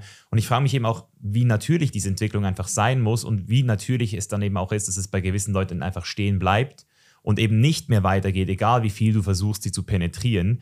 ähm, mit irgendwelchen Ideen, oder? Weil eben so diese ganzen Bücher, die du hier hast, also du bist ja noch viel interessiert als ich an diesem Thema Bewusstsein. Ich, ich bin eher so, dass ich sage, für mich hat es aufgehört durch Bücher vor ein paar Jahren. Also ich bin immer noch, ich lese immer noch ab und zu, aber ich, für mich ist so Erfahrungen, was mein Bewusstsein jetzt Ja, klar. erhöht. Klar. Ähm, und, Erfa- letztendlich kannst du Bewusstsein nur erfahren. Du kannst ganz viel darüber studieren Genau. und lesen und, Und- das ist auch wichtig. und deswegen ist auch meine Idee mit diesem Ayahuasca oder mit einem Vipassana, weil dort musst du ja dich dann sozusagen wie hingeben. Also äh, Im Sinne von, wenn du einer Person, die 18 ist, die Entscheidung gibst, willst du reingucken oder nicht, dann gibst du ja in dem Moment auch diese, äh, diese ähm, Möglichkeit, Ja zu Bewusstsein oder Nein zu Bewusstsein zu sagen. Und wenn ich jetzt gucke, wie viele Menschen aktuell vegan sind, obwohl wir das Bewusstsein hätten. Ich habe mit Niklas Steffert einen Podcast gemacht und er hat gesagt, er aktiv entscheidet er sich gegen das Bewusstsein. Und ich kenne viele Menschen, die sich aktiv gegen das Bewusstsein Aber entscheiden. was meinst du denn gegen das Bewusstsein Ja, entscheiden? Du äh, kannst dich ja gar wollen- nicht sie gegen das, nicht- Was meinst du denn damit? Also definier Doch, mir das mal. Also du kannst, äh, weil du kannst dich ja nicht gegen das Bewusstsein entscheiden, weil da Doch. ist ja immer Bewusstsein. Also, Nein. aber was meinst du denn damit? Also ich, ich- kann mich auch nicht gegen meinen Körper entscheiden. Ich kann schon, aber doch, dann, du ich kann mich gegen meinen Körper ja, entscheiden. Das machen ja viele Leute Ja, das jeden kann Tag. ich schon, aber also jeden, jeden Tag, wo du rauchst. was meinst du denn wenn gegen wenn Bewusstsein entscheiden? Was Also du eben, Leute, die jeden Tag rauchen, entscheiden sich gegen das Bewusstsein. Leute, die jeden Tag ähm, sich Fastfood reinfressen Ah, und so, und du, so mei- du, meinst, du, meinst, du meinst, sie wissen, dass Ja, ihnen das. genau. Okay, aber, ich, aber dann sage ich dir etwas. Und ich eben auch glaube, das ist, das ist, das Veganer ist, das ist, auch. das ist, das glaube ich, das ist falsch. ja. Ich glaube, dass wir sagen sehr oft heute schnell, ja, das weiß ich, ich kenne dieses Muster. Ich weiß, Rauchen tut mir nicht gut. Es ist mir bewusst. Aber sie rauchen weiterhin. Mhm. Warum? Weil sie glauben es zu wissen, dass es nicht gut ist, aber sie wissen es eben Eben, sie sind trotzdem nicht bewusst. Genau, das Eben, heißt, sie das glauben, sie, sie nicht. das heißt, sie glauben, sie sind bewusst, aber sie sind nicht wirklich bewusst, weil wären sie hundertprozentig vom Bewusstsein Aber warum sind sie nicht bewusst? Weil sie sich dann- wehren. Ja, weil es Abwehrmechanismen Eben, gibt. und das ist das, was ich meine, so gegen. Bewusstsein. Ja, ja, klar. Okay, Und dann weiß ich, was du meinst. Eben, und der Niklas Steffert war der Erste, der auf seinem der das öffentlich vor einer Kamera gesagt hat, der so, ich weiß, dass wenn ich mich dafür öffnen würde, ich kein Fleisch mehr essen würde. Und deswegen mache ich es nicht. Und das ist das, was, Ja. wenn, ich glaube, das ist das, was eigentlich jeder Mensch ehrlich, wenn er ehrlich genug ist zu sich selbst sagen würde, auch sagen würde. Moralisch, klar. Das Genau. haben wir, darüber haben wir gestern gesprochen. Ich habe dir ja gesagt, wie in China jetzt gerade Hochhäuser hochgezogen werden, Ja. wo 10.000 Schweine Krass. äh, in die Massentierhaltung kommen. Die sehen alle vier Monate, können die eines, zwei Stunden rausgehen. Warum eigentlich? sehen nie Tageslicht. Die sehen in ihrem ganzen Leben nie Tageslicht. Wa- Warum eigentlich dann alle vier Monate überhaupt raus? I don't know, keine Ahnung, das weiß ich auch nicht. Aber das, heißt, das ist, eine, Weird. ist eine krasse Reportage, die ich gesehen habe. Tut, tut, tut, tut dir wirklich weh. Also wenn du, das, Ja. wenn du dich dafür öffnest, das, das, das, das ist schon hart. Ja, Ähm, aber natürlich, eben, darum, klar. ja, eben. Also wenn eben, du da moralisch hinschaust, dann wirst du feststellen, ich kann das moralisch nicht äh, vertreten. Und Ja, also entweder ich mach's, aber ich mach's oder ja auch. Ja, klar. also im Sinne von, ich fliege ja.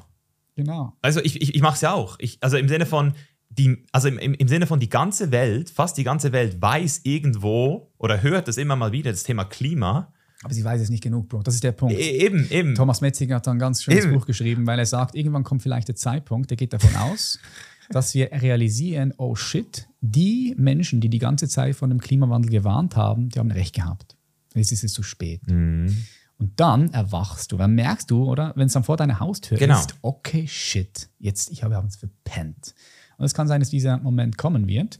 Und dann, oder, dann, dann kann eine Veränderung auch kommen, weil dann ist, es, dann ist es so nah. Jetzt ist es noch so weit weg. Das ist ja das Gleiche wie du rauchst und ja, easy, nicht so schlimm. Und dann irgendwann hast du Krebs, Kehlkopfkrebs oder wie auch immer. Du kommst zum Arzt und der Arzt sagt dir, schau, wenn sie noch weiterhin rauchen, dann werden sie sterben. Und dann ja, sagst du dir eine autoritäre Person, es dringt dich, es dringt in dich ein und es wird dir sowas von bewusst, dass du am nächsten Tag aufhörst zu rauchen. Das gibt es ja auch, das siehst du ja auch immer wieder. Das heißt, wir sprechen hier von, ja, etwas ist mir bewusst, aber wenn dir etwas bewusst ist und du es noch nicht geändert hast, ja, dann ist es dir wahrscheinlich noch nicht bewusst genug. Und das ist ja auch okay. Das Und- ja auch manchmal okay. ist es dir vielleicht Macht auch nicht wichtig genug. Genau, Das manchmal, ist ja das ist, genau, manchmal ist es dir auch nicht wichtig und das ist auch okay. Ja, das ist auch völlig okay. Mhm. Und, und das ist eben so die End Endfrage halt so, wie wichtig ist uns überhaupt das Leben und der Frieden? Oder Mhm. das ist halt dort, wo ich wirklich so mich manchmal auch so frage, wenn ich ganz ehrlich zu mir selbst bin, was ist mir eigentlich wirklich wichtig? Aber eben, wir könnten da wahrscheinlich noch, also Ja. das, das sind die, die für mich spannendsten Themen. Weil es ist einfach Reden. dort, wo halt wirklich am Ende des Tages ähm, für mich nur noch die Handlungen zählen, die jemand macht. Mhm. Weil das ist die Absicht, Aber in der die Handlung lebst. machst du jeden Tag, Bro. Jeden Tag entscheidest Ja. du dich. Was kaufst du ein? Aber Welche bewusst oder Kleider unbewusst? trägst du? Ja, du kannst es bewusst oder unbewusst machen. Ja. Wir sind verwickelt in so viele verschiedene Prozesse. Ja, du kaufst irgendein Shirt, vielleicht irgendwo aus einem Land, wo Menschen äh, durch die Gesetze, die dort in diesem Land herrschen, ähm, nicht gut leben, unterdrückt werden. Es kann sein, dass du mit dem, was du kaufst, den ganzen Müll, der im Meer landet, unterstützt und so weiter und so fort. Darum ist es ja wichtig, eben auch anfangen, diese Komplexität zu haben und eben auch zu schauen, Ja. was hat dann mein Handeln für einen Effekt. Und dann, ja, wenn da mehr Bewusstsein reinkommt, dann kannst du immer noch entscheiden, was ist mir wichtig und was machst du denn. Also nur ein Beispiel jetzt bei mir. Wir leben jetzt hier im Holzhaus. Wir haben da oben Solar, wir haben ein Elektrofahrzeug, darüber kann man auch diskutieren, aber wir fahren mit, mit, mit, mit der Sonnenenergie, Solarstrom. Also wir haben ein paar Entscheidungen gemacht in unserem Leben, weil ich einfach gemerkt habe, für mich Dinge wurden mir immer wichtiger. Und wenn mir Dinge immer wichtiger werden, ja, dann ist es auch wichtig, dass ich danach handle, weil ansonsten betrüge ich mich selbst, schade ich mir selbst, weil da entsteht eine Dissonanz. Ja. Kogn- Man nennt das in der Psychologie eine kognitive Dissonanz. Ja, shit, okay, was, was läuft hier? Ich, das ist mir wichtig, ich sage die ganze Zeit, das ist mir wichtig, aber ich mache die ganze Zeit etwas anderes. Ich sage die Genau. ganze Zeit, Gesundheit ist Das machen die wichtig. meisten, würde ich sagen. Ja, und genau, und das erzeugt aber auch innere Konflikte. Ja, Und das ist vielleicht der. Krieg. Unter anderem. Unter Das ist anderem. vielleicht der Krieg. verschiedene Elemente. aber Es ist, es sind Also ich glaube, das ist der Krieg. Ja. Ich glaube, weil. Das ist weil, der Krieg, der jeder führt mit sich selbst. Ja, Unter ja anderem, genau, unter genau, anderem. genau. Und- Weil die Dissonanz heißt, Genau. es gibt mehrere Teile in mir, die komplett verschiedene Sachen wollen. Und statt mir das einzugestehen, so ist es nämlich Mhm. bei mir, weil seither habe ich Frieden in mir. Seit ich realisiere, hey, es gibt mehrere Teile in mir, die das Gleiche, die nicht das Gleiche wollen. Und statt jetzt nicht alle an den Tisch zu setzen und zu sagen, du darfst nicht hier sein, sage ich, hey, die sind alle willkommen. Und das auch auszuhalten, ich glaube, das ist das, was, was vielen Menschen helfen würde. Ähm, aber das ist dann eben auch wieder verbunden mit diesem gesellschaftlichen Aspekt von, hey, was darf ich eigentlich sagen und was ist eigentlich erlaubt, was ist dann vielleicht auch zu viel und, und was ist vielleicht eben auch Sachen, die dann meine jetzige Welt, äh, äh, die, ich, die ich mir aufgebaut habe, zerstören würde, oder? Weil ich will ja auch nicht, dass es sich verändert, weil ich habe Angst vor Veränderung. Ich möchte eigentlich, dass alles genauso bleibt wie jetzt und dadurch entstehen dann eben auch diese Kriege, weil da eben auch irgendwo Teile sind, die wir uns vielleicht einfach nicht vergeben haben. Das, das, die, also im Sinne von, wenn ich jetzt einen Teil in mir habe, wo ich das Gefühl habe, der, dass es der will, das darf der nicht, dann ist es also so wie so ein Teil, dem ich sage, du, du gehörst hier nicht hin. Mhm. Und, und dann haben wir natürlich dieses, dieses Thema. Genau, und verletzte Menschen verletzen Menschen. Ja. Bro. Das ist ja. Ja. auch der Punkt. Oder verwundete Ja. Menschen, die verwundet sind, denen Gewalt angetan wurde, die vielleicht zu wenig Liebe bekommen haben, Ja. wie auch immer, die geben das ja auch unbewusst, wenn du nicht die innere Arbeit, die Bewusstseinsarbeit machst, gibst du das weiter. Deinen Kindern oder in der Gesellschaft. Und das ist auch so ein Muster, was halt wichtig wäre zu durchbrechen, ja. Unter anderem. Ja. Das sind verschiedene Faktoren. Jetzt haben wir viel über, über dieses Thema Bewusstsein gesprochen und über Muster durchbrechen. Das kommt bei mir gerade äh, nochmal hoch. Das ist eine Frage, die ich dich äh, auch stellen wollte, weil es jetzt mittlerweile über zwei Jahre her ist. Du hast ja auch ein Video dazu gemacht auf YouTube. Das fand ich eins deiner besten Videos äh, nach deinem 5-MAO-Trip. Ähm, ich kann ja von mir sprechen, dass diese Erfahrung, äh, ich habe auch ein Video darüber gemacht, mein Leben nochmal komplett verändert hat. Also nicht nur in Bezug auf mein Bewusstsein, sondern auch in Bezug auf das, was danach passiert ist. Ganz effektiv. Ähm, mich würde mal interessieren, was zwei Jahre später, was hat diese Erfahrung wirklich für einen Effekt gehabt? Also würdest du sagen, sie hat nachhaltig was verändert und das ist auch geblieben? Und die zweite Frage dann auch, was machst du, wenn es so wäre, heute anders aufgrund dieser Erfahrung? Also wirklich auf der, auf der Umsetzungsebene, wenn es da was gibt. Mm, Es hat schon ein, es war ein krasses, ähm, eine krasse Erfahrung, die natürlich ganz tiefgreifend auch Vielleicht nochmal kurz hat. erklären, was, was 5MO ist, so in deinen Worten oder was du entsprechend da gemacht hast. Wir hatten, wir hatten ähm, 5MO DMT genommen. Kann jeder kurz das Video auch anschauen auf meinem Ja. YouTube-Kanal. Das ist eine psychedelische Substanz, die stärkste psychedelische Substanz, die ein Nahtod, du wirst, also das ist initiierten Nahtoderfahrung. Also ich dachte, okay, jetzt bin ich gestorben. Ich dachte jetzt, also dachte, Also, was da ja, ja, war. genau, wer, ja. Also ich habe, da war eine Realisation da von, okay, den Patrick gibt es nicht mehr. Der Patrick ist tot. So. Und da ist nur noch reine Präsenz, Gewahrsein, Leerheit, Stille, nichts. Und diese Erfahrung von reiner Stille, die hat sich bei mir auch durch die Praxis, die ich gemacht habe, nicht nur durch diese äh, Erfahrung, die hat sich bei mir mehr kultiviert. Also das heißt, die ist in meinem täglichen Leben, ist sie da präsent. Das heißt, da kann man sagen, das hat schon nochmal einen krassen Impact gehabt, aber auch zum Beispiel das Vipassana Retreat hat bei mir auch nochmal einen mhm. krassen Impact gehabt, weil es einfach den Teil von mir, der unveränderbar ist. Ja, alles, alles verändert sich hier in der Welt der Formen, in der Welt der Manifestation. Alles kommt, alles geht, ein Gedanke taucht auf. Ich sage dir rosa-roter Elefant, sage ich dir, denk an einen schönen Strand mit Palme, Kokosnuss. Wo ist der Elefant? Der war kurz weg. Ja, Gedanken kommen, gehen, kommen, gehen. Gefühle kommen, gehen. Mal hast du Freude, da ist Traurigkeit. Körperempfindungen kommen. Alles kommt, alles geht. Aber es gibt etwas, was eben nicht kommt und nicht geht, was immer hier ist. Was all das beim Kommen und beim Gehen beobachten kann. Das ist deine, ich nenne das in meiner Arbeit deine wahre Essenz, dein wahres Selbst. Das nenne ich das. Und das, was meine wahre Essenz wirklich ist, hat sich durch diese Erfahrung und durch die Praxis natürlich mehr in mir, in Patrick Reise und auch in meiner Arbeit verwirklicht, ausgedrückt. Und dadurch wurde auch meine Arbeit nochmal besser. Also wenn du sagst, zweite Frage, was hat sich verändert? Mhm. Die Qualität von meiner Arbeit hat sich stark verändert. Wie? Dass ich den Menschen noch schneller und effektiver helfen kann durch die Bewusstseinsarbeit und durch meine Präsenz. Mhm. Also deine Präsenz genau. ist noch stärker geworden. Ich, bin, ich, ich, ich kann mehr wahrnehmen mhm. als vorher. Es ist wie das ein Wahrnehmungshorizont, das sich nochmal erweitert. Ich kann, ich, aber eben, das auch durch die Praxis natürlich. Aber diese ja. 5DMO-Erfahrung, das hat so wie nochmal ein Tor geöffnet. Genau. genau. Ja. Und dann durch die ganze Praxis, durch das, was ich mache, hat sich das noch verstärkt und intensiviert. Und dadurch hat sich die Qualität meiner Arbeit verändert.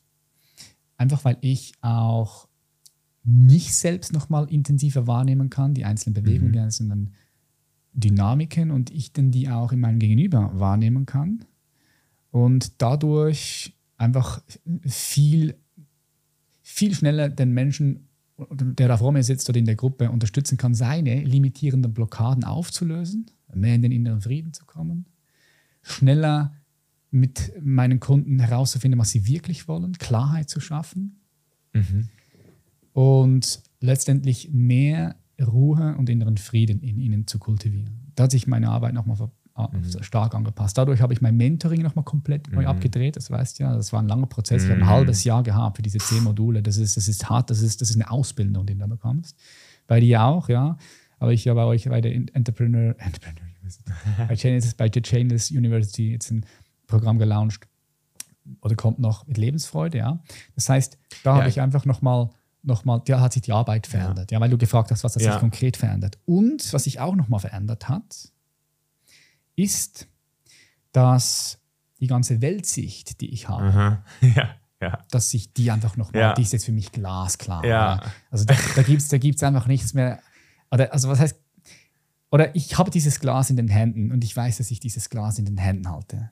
Und genauso wie ich weiß, dass ich dieses Glas in den Händen halte, kann ich eine Ebene von mir wahrnehmen, ja. die ungeboren und unsterblich ist, weil sie schon vor dem Urknall da war, weil sie außerhalb von Raum und Zeit ist. Und das ist halt etwas, und das finde ich auch interessant, was jeder Mensch, jeder Mensch kann das erfahren, wenn er die Hausaufgaben macht. Das ist auch Teil meiner mhm. Arbeit. Wenn du bereit bist zu sagen, weißt du was, ich will ein bisschen tiefer mit mir in Kontakt kommen, ich will auch diese Verbundenheit spüren und auch diese Lebensfreude, die auch aus der Verbundenheit herauskommt. Weil wenn du dich verbunden fühlst, dann musst du dich nicht fragen, bist du glücklich oder nicht. Nee, glücklich ist eine Konsequenz von Verbundenheit, mhm. wenn du dich verbunden fühlst. So. Und ähm, das hat sich einfach auch nochmal verändert. Das und wir können auch noch viele andere Sachen ja. reden. Aber das ist so der Hauptteil. Ja, vielleicht jetzt gerade, weil wir schon über die Chainless University sprechen, äh, in der du ja auch Teil bist und wir seit, yes. äh, seit sieben Jahren wieder zusammenarbeiten, jetzt aktiv, mhm. nachdem wir jetzt sieben Jahre lang ähm, so ein bisschen unseren eigenen Weg gegangen sind beruflich. Ähm, du hast jetzt gerade gesagt, das war diese Substanz, die das nochmal geablevelt hat, aber du hast vor dieser Substanz schon jahrelang meditiert Genau. täglich. Du hast nach dieser Substanz noch mehr meditiert. Wir waren in Vipassana zusammen. Bewusstseinsarbeit gemacht. Du hast so viel, also ich meine, alleine die Bücher, die hier in diesem ähm, Office hier rumliegen, äh, die du liest, ähm, ich frage mich manchmal, ob du die wirklich alle liest, weil es ist ja so viel Zeit. Also ich, ich weiß ja selbst, wie lange es geht für mich, ein komplexes Buch zu lesen. Da lese ich manchmal eine Seite dreimal, um sie wirklich sacken zu lassen. Mhm. Und das ist das, was ich immer mehr merke. So.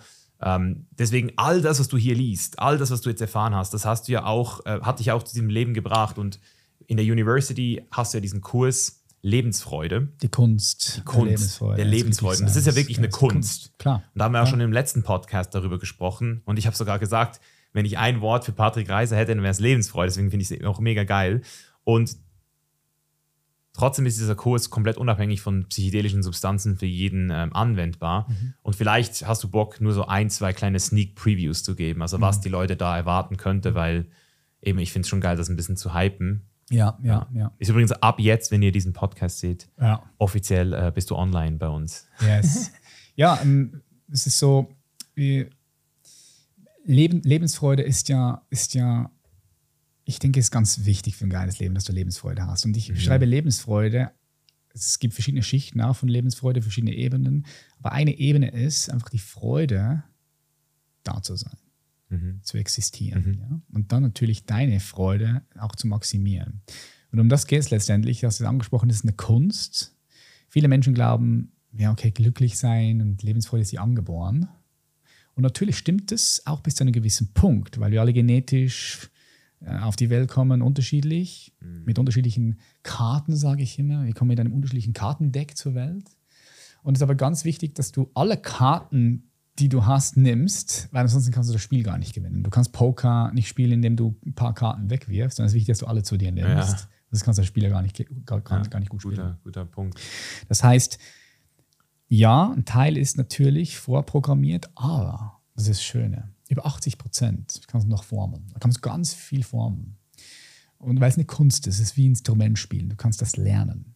Und wir haben 13 Lektionen, die von 20 Minuten bis eine Stunde und 10 gehen. Das sind insgesamt fast 10 Stunden Material, mit auch Übungen und ein paar Meditationen, wo wir Lebensfreude dekonstruieren. Wir gehen da in die Tiefe rein. Also es gibt die psychologische, die positive Psychologie, die zum Beispiel sagt, was wichtig ist für Lebensfreude, ist ein gutes Umfeld, ja, Gesundheit, Sinn und Werte, positive Gefühle. Ja, alles gut, bla bla bla. Alles wichtig, klar, aber wir gehen noch tiefer. Wir schauen, was sind die inneren Mechanismen, die mich daran hindern, glücklich und freudvoll zu sein. Was sind die inneren Konflikte da? Dass ich, dass ich lerne, da ein bisschen tiefer in mich selbst hineinzuschauen bewusster werde, präsenter werde, mein Wahrnehmungshorizont sich entwickelt. Und dass ich dann merke, ah krass, so kreiert mein Muster Mhm. gerade mein Unglück, meine Unzufriedenheit. Krass. Und wenn ich das einmal feststelle, ah, dann habe ich die Möglichkeit, es zu verändern, wenn ich weiß wie. Und das, das geht es in dem ganzen Kurs. Mhm. Das ist eigentlich, wenn du, wenn du das, wenn du diese 13 Lektionen aufsaugst, vielleicht sogar zweimal durchmachst. Mhm. Ja. Wir haben über Bücher geredet. Ein paar Bücher, dann lese ich das dritte Mal. Ja. Und ich lese jedes Mal noch was Neues. Weil ich ja zwischenzeitlich auch noch andere Erfahrungen gemacht habe und dann verbinde ich Sachen einfacher. So, dort gehen wir rein, ja. ja. Das ist, äh, das gehen wir rein. Stichwort Erfahrung, äh, Ja. wieder kompletter Themenwechsel. Ähm, du bist dieses Jahr mit mir äh, ans Garbage gekommen. Oh ja. Ähm, Eieiei. ja, erzähl mal aus deiner Perspektive, was hat es mit dir gemacht, wenn es überhaupt was mit dir gemacht hat, Ja. außer einfach, dass du eine geile Zeit hattest? Ja, also, was war das für eine Erfahrung? Weil du bist ja schon auch ruhiger geworden. Wir waren früher ja viel unterwegs, haben zum Teil auch uns fast ins K.O. geworfen oder haben auch alles irgendwie noch gefilmt auf YouTube. Ja. So, was hat diese Erfahrung bei dir bewirkt? Mhm. Oder was ist da passiert, vielleicht auch für dich? Ja, das ist eine Frage und die andere Frage ist ja, du bist auch ruhiger geworden und, und hier will ich vielleicht noch mal kurz was sagen, weil es ist tatsächlich so, dass ich mich schon in den letzten Jahren krass verändert habe. Ne? Es in mir ist viel passiert. Es ist zum Beispiel so, dass ich nicht mehr, nie, nie, nie, nie, nie, nie, nie das Gefühl habe, irgendetwas zu verpassen. Ja, Also, also ich habe nicht das Gefühl, ich verpasse jetzt etwas. Hattest du das früher oft? ich glaube, viele Menschen haben das subtil. Weißt du, manchmal ist das ganz stark, oh, ich verpasse, aber manchmal ist das ganz subtil. Oh, ich könnte, oh, ich könnte jetzt was dem Hast du es gar nicht mehr? gar nicht mehr. Gar nicht mehr? Gar nicht mehr. Okay. Das heißt, bei mir ist es wirklich, und das ist, und das ist, ich würde sagen, das ist das, das Schönste an, an, an meiner Arbeit, dass es in mir, in mir ist, ist wirklich Frieden da. Es ist, es ist, es ist Ru- Ruhe auch da.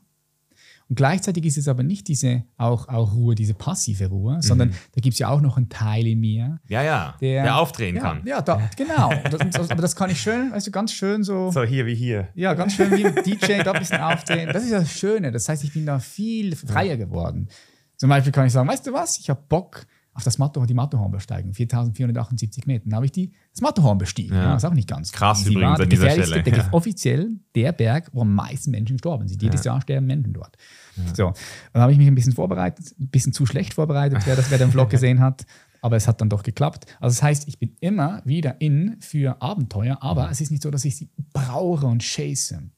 Das heißt, wenn du dann auch mal, du bist dann so jemand, der sagt immer, Party, komm ans Burning Man, komm dort, komm dort. Ich habe so, einfach immer in Einladungen. Genau, genau, Ja. genau. Und da denke ich so, ja, aber ich bin auch gerne hier. Wie entscheidest du denn ich bin, eigentlich, ich bin ob du kommst oder ja, nicht? Ich bin auch ja. gerne hier Ja. und lese viel. Ich bin gerne auch in der Natur, mit dem Hund, mit Jackie, mit meiner Frau, in meiner Arbeit, bei meinen Kunden, ja, meine Arbeit zu- weiterzuentwickeln. Also der größte, der größte Punkt, glaube ich, in meinem Leben ist meine Arbeit, meine Fähigkeiten als, als Coach, als Lehrer, als Therapeut, wenn man so sagen möchte, die ständig Ja. weiterzuentwickeln. Ja. Purpose. Ja, ist da- bei dir hart gekommen, habe ich auch das Gefühl. Das, das ist, und das geht's. Und Ja. dann, oder? Dann, wie entscheide ich? Ganz klar.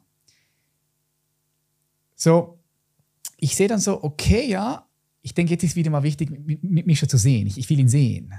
Weil natürlich bist du auch immer in mir präsent. Es gibt meine Familie, meine, meine Freunde, meine Brothers, ja, wir sind sehr, wir sind sehr eng miteinander verbunden. Und die sind auch immer in mir präsent. Also ich check auch immer mal ab und zu deine Instagram-Stories ab. So, ja, ich kriege ja schon auch mit und wir haben auch so immer wieder Kontakt, wir checken immer wieder miteinander, ein. Aber dann merke ich so, okay, jetzt ist es wichtig, wieder gemeinsam Zeit und Raum zu verbringen. Und dann spielt es eigentlich nicht mal so eine große Rolle, wo das ist, in den Bergen oder im Garbage Festival, sondern dann bin ich einfach am Start. Ja, weil ich merke, okay, es ist, ist wichtig, denke ich, es ist wichtig für uns, für unser Wir. Und so entscheide ich das. Wenn ich, ich gehe da rein, rein nach, rein nach Gefühl. Ja. Natürlich auch, auch, auch Priorität muss ich auch, auch schauen. Ja, du hast genau. mich zum Beispiel jetzt gefragt, hey, komm äh, an, an dieses Ayahuasca-Retreat, aber da hatte ich selber Retreat Mhm. in Böhmen, ja, mit 13 Leuten. Und da wollte ich nicht eine Woche vorher weg sein, sondern ich wollte wirklich mich eine Woche vorher auf dieses Retreat Klar. vorbereiten. Ja, Es sind fünf Tage in Möhren, Schweizer Berge. Und da die Teilnehmer, die dort kommen, die brauchen meine volle Präsenz. Mhm. Ja, das heißt, da muss ich wirklich hier sein. So, das heißt, ich entscheide das aufgrund von, was steht an, was sind die Prioritäten oder auch Mhm. Gefühl. Und jetzt zur anderen Frage, also was, habe ich, was, hat- was hat das mit mir gemacht?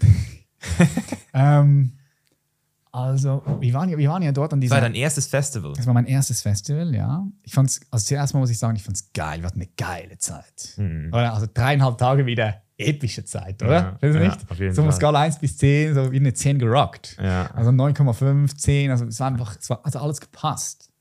Wir hatten so viel Freude, so viel tolle Zeit, Austausch, ja. Und wir waren doch da beispielsweise auf diese Naked Party. Naked ja? Tea Party. Naked Tea Party. Also wir waren an einer Party, das habe ich vorher auch nicht gehört, auch noch Habe ich noch nie gemacht vorher, ja. Also es gibt eine Party, da bist du dort nackt. Ja. Und ich dachte so, ja, okay, wo ist, wo ist, wo ist das Problem? Ja? Kein Problem. Also, wo ist das Ding?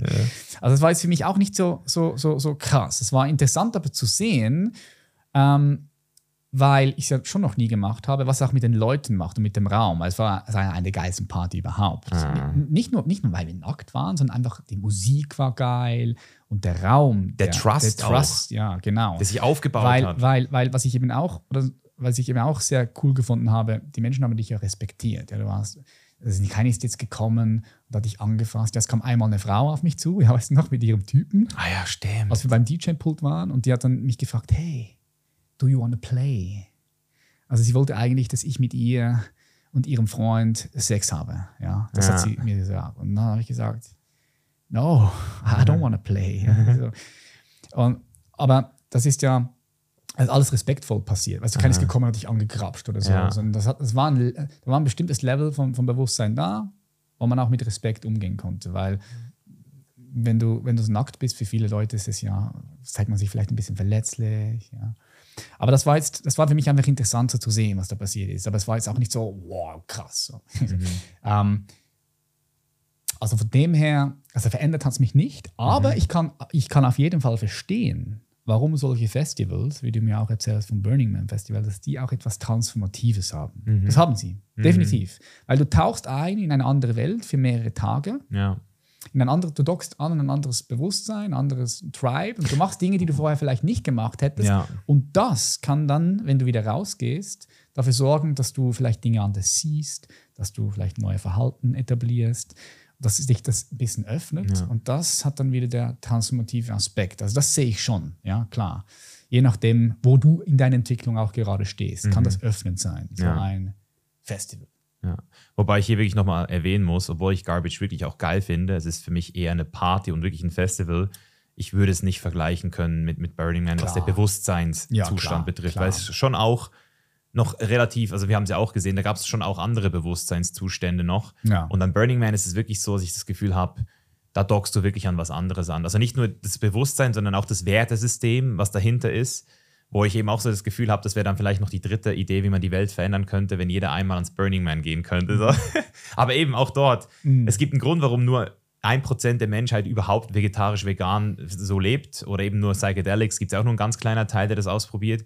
Und wir sind einfach in so einer kleinen Bewusstseinsbubble. Klar, das ist logisch. echt krass. Klar. Und, und was wir auch sehen müssen, oder wir sind auch auf eine gewisse Art und Weise privilegiert. Ja. Sodass wir uns überhaupt mit dieser Arbeit beschäftigen können. Ja, Mann. Oder weil wir, weil wir nicht damit strugglen, was morgen, was wir essen Ja. und Wasser holen müssen, weil kein Wasser da ist und keine Kriege da sind, weil wir nicht nur unser Überleben kämpfen, Ja, Mann. sind wir auch privilegiert, uns ja, in der Tiefe mit uns selbst, mit unserer Existenz, mit Bewusstsein zu beschäftigen und mit Privilegien kommt auch immer Verantwortung Ja. natürlich mit einher. Ja. Und da übernehme ich Verantwortung in meinem Beruf, in dem ich mache, Ja. als Lehrer. Es ist so geil, ich habe gerade gestern einen ähm. Non-Duality-Podcast mir reingezogen mit Ajay Ashanti, den ich heftig respektiere, mit Rupert Spira, den ich auch geil finde, und noch einen anderen Non-Duality-Teacher. Das sind Also so richtig krasse Typen.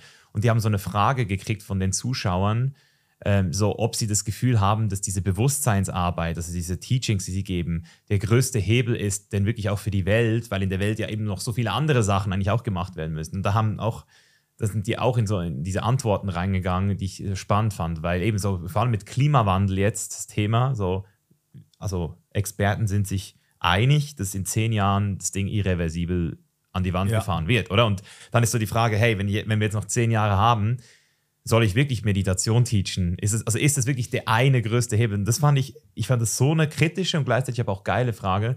Kann ich immer äh, empfehlen, dir das anzuhören. Ähm, wo ich noch sehr gerne rein würde, du bist jetzt seit, du bist nämlich jetzt schon seit über acht Jahren in einer Beziehung.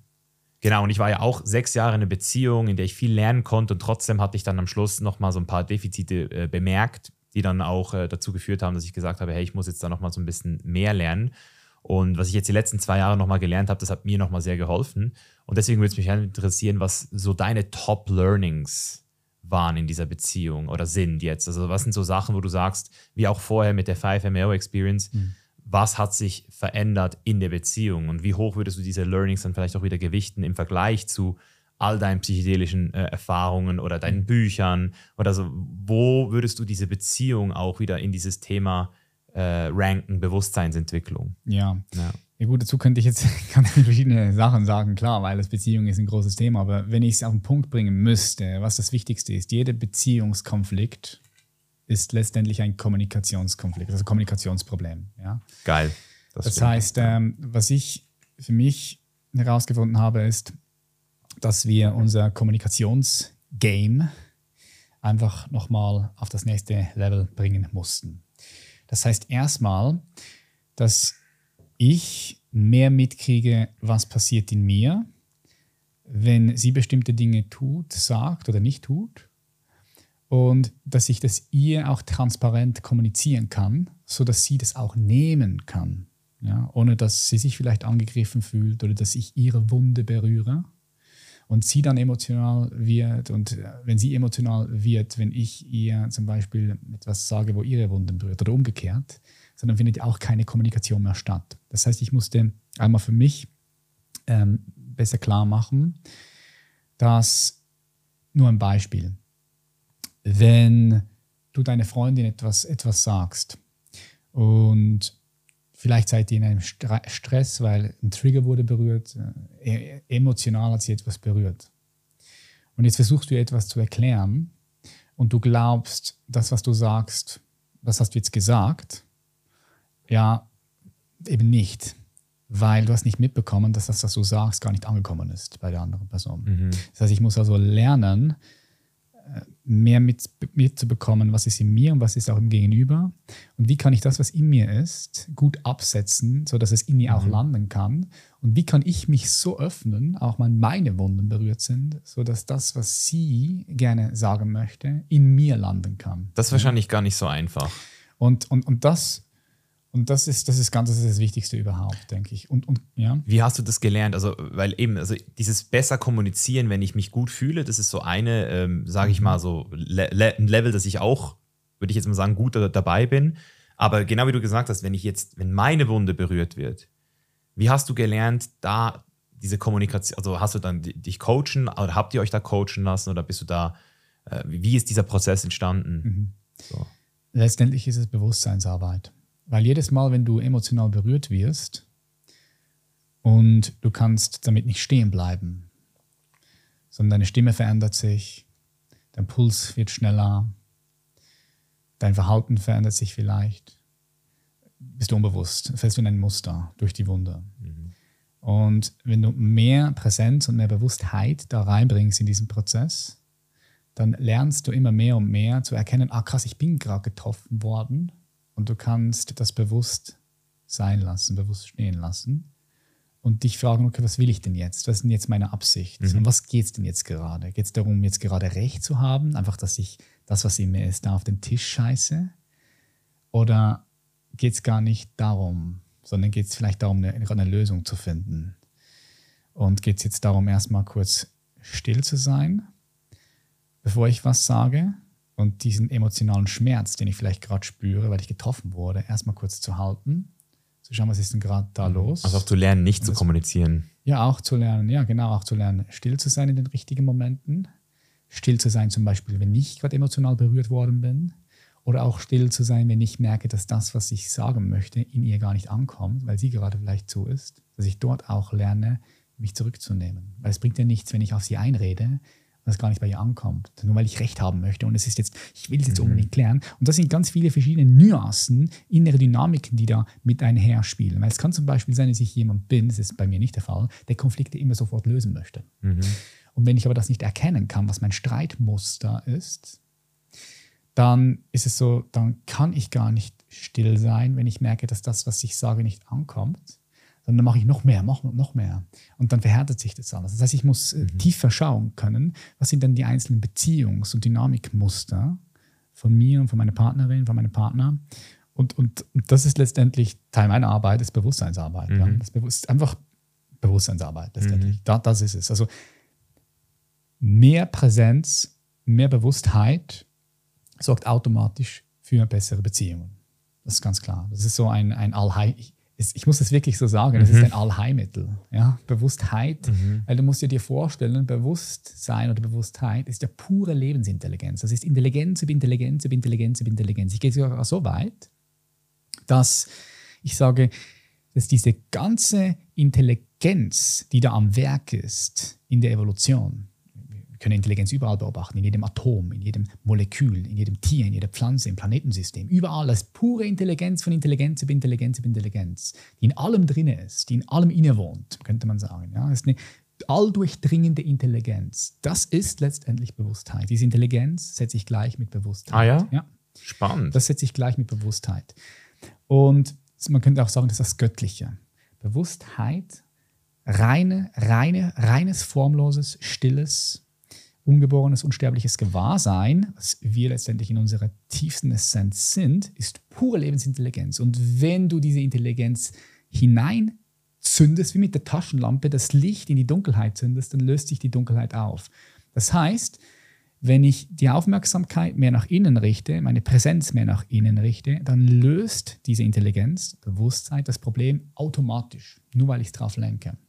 Weil Bewusstsein per se sich selbst nicht schaden kann. Das ist pure Lebensintelligenz. Über Intelligenz, über Intelligenz, über Intelligenz. Und ähm, das ist ein großer Teil meiner Arbeit. Mhm. Und darum sage ich, ich muss lernen, genauer hinzuhören, hinzusehen, zu spüren, wahrzunehmen, was passiert. Und dann sorgt das dafür, dass Bewusstheit, Präsenz von innen heraus nach Lösungen sucht für die Antworten. Mhm. Und darum bezeichne ich das auch gerne als, als das Allheilmittel, wenn du das sehen möchtest, ja. Ja, also spannend, dass du, ich, ich habe einen Podcast mit Yuval Noah Harari mir reingezogen, wo er eben Bewusstsein und Intelligenz ganz klar voneinander getrennt hat. Und Absolut, mich, und, muss ich kurz reinreden. Ich, ich, ich, rede nicht ja, von der kognitiven genau, Intelligenz. Und, das, ist, das, das, ist ein Unterschied. Und das ist etwas, was mich mittlerweile richtig nervt, also jetzt nicht auf dich bezogen, aber im Allgemeinen nervt mich etwas immer mehr, und zwar, dass jeder Mensch irgendwie seine eigene Definition für ein Wort erfindet, oft auch, und dann, weißt du, es wird dann noch verwirrender. Also das, was du jetzt gerade, das Thema Kommunikation ist ja mittlerweile eigentlich so wichtig, dass wir bevor wir ein Wort in den Mund nehmen, es irgendwie kurz zumindest mal definieren müssen, wie meinen wir es, weil sonst verwehren wir ja auch wieder, oh, oh, also so fühle ich mich oft extrem verwehrt auch. Das stimmt, vor allem ja. in dieser Szene. Weil schau, ja. der, Punkt ist, der Punkt ist aber eben auch, ja, dass wenn wir über Bewusstsein sprechen, die Philosophie letztendlich, die Philosophie des Geistes nicht mal ganz klar bezeichnen kann, was Bewusstsein ist. Oder das ist ja das Problem. Also wir haben hier rein semantisch auch eine Herausforderung, ja. weil wir über etwas sprechen, was noch zu wenig erforscht ist, könnte man sagen. Was nie erforscht und, werden wird. Und, wahrscheinlich. und ja, erforscht werden schon, aber was, was wir nicht ja. greifen können. Das ist, ich finde, so ein, Thomas Metzinger hat mal ein ganz schönes philosophisches Gedankesexperiment gemacht. Er hat sich vorgestellt, wir leben in 2225 und Außerirdische kommen hier. Und jetzt ist es so, dass diese Außerirdische die gucken also auf uns Menschen und sie sagen, hey, ihr Menschen, wir, können, wir wissen alles über euch. Wir wissen, welches Verhalten ihr an den Tag legt. Wir verstehen, wie die einzelnen Gedanken von eurem Gehirn ja, produziert werden durch die einzelnen Neuronen. Wir verstehen euch ganz genau in der Tiefe. Wir können alles voraussehen. Wir haben euch mechanisch komplett durchleuchtet und verstanden. Alles. Jedes mhm. Atom, Molekül, alles. Wir verstehen euch perfekt. Aber etwas verstehen wir nicht. Wenn ihr sagt, ich erlebe das, wenn, ich, wenn ihr sagt, ich bin bewusst, was meint ihr mit bewusst? Wir kennen das nicht. Wir kennen alles, aber wir kennen, bei uns gibt es das nicht, dieses Bewusstsein. Ich bin bewusst, das macht für uns keinen Sinn. Was ist das? Und jetzt sagen diese Außerirdische, schickt uns die 20 besten Philosophen und Philosophinnen auf unser Raumschiff hoch und erklärt uns, was sie damit meint. So Stand heute, es ist sehr, sehr schwer ist nicht, nicht, nicht, nicht, nicht mhm. zu beschreiben. Ja. Und das ist das Problem mit, mit, ja. mit den Wörtern. Aber natürlich, wir könnten jetzt hier einen Podcast machen, drei Stunden, nur über das Thema Bewusstsein. Und ich kann dir erzählen, was wir dann alles bis jetzt wissen aus der Philosophie des Geistes und wie ich es aber auch erfahre. Und dann könnten wir es definieren, ja, und dann mhm. würden wir beide äh, vom Gleichen sprechen. Mhm. Es gibt eben natürlich auch verschiedene Perspektiven, wie man auf Bewusstsein äh, schauen kann. Weil da gibt es zum Beispiel das phänomenale Bewusstsein, dann die Inhalte des Bewusstseins, das Bewusstsein ja, selbst. Das ist ja wieder ganz. Ja, das ist, das aber, ist, eben, da, aber, aber, das ist eben für mich wieder weg von der Erfahrung. Das ist. Also, das ist das, was mir auch wieder nach diesem Non-Duality-Podcast gestern bewusst wurde. Es ist so, je länger man darüber spricht, desto weiter entfernt man sich davon. Richtig. Nein, der, der Punkt ist ja, der Punkt ist ja, du kannst ja mit Worten das nicht beschreiben. Du kannst es beschreiben, aber du kommst nicht mit Worten heran. Eben. Das ist so. Aber, und jetzt kommt das große Aber. Du musst trotzdem hinzeigen können, irgendwie. Richtig. Ja. Wir müssen beides machen. Wir müssen ja, Bewusstsein ja. erfahrungsorientiert erfassen können. Erfahrungsorientiert, indem wir die Hausaufgaben machen, die Praktiken.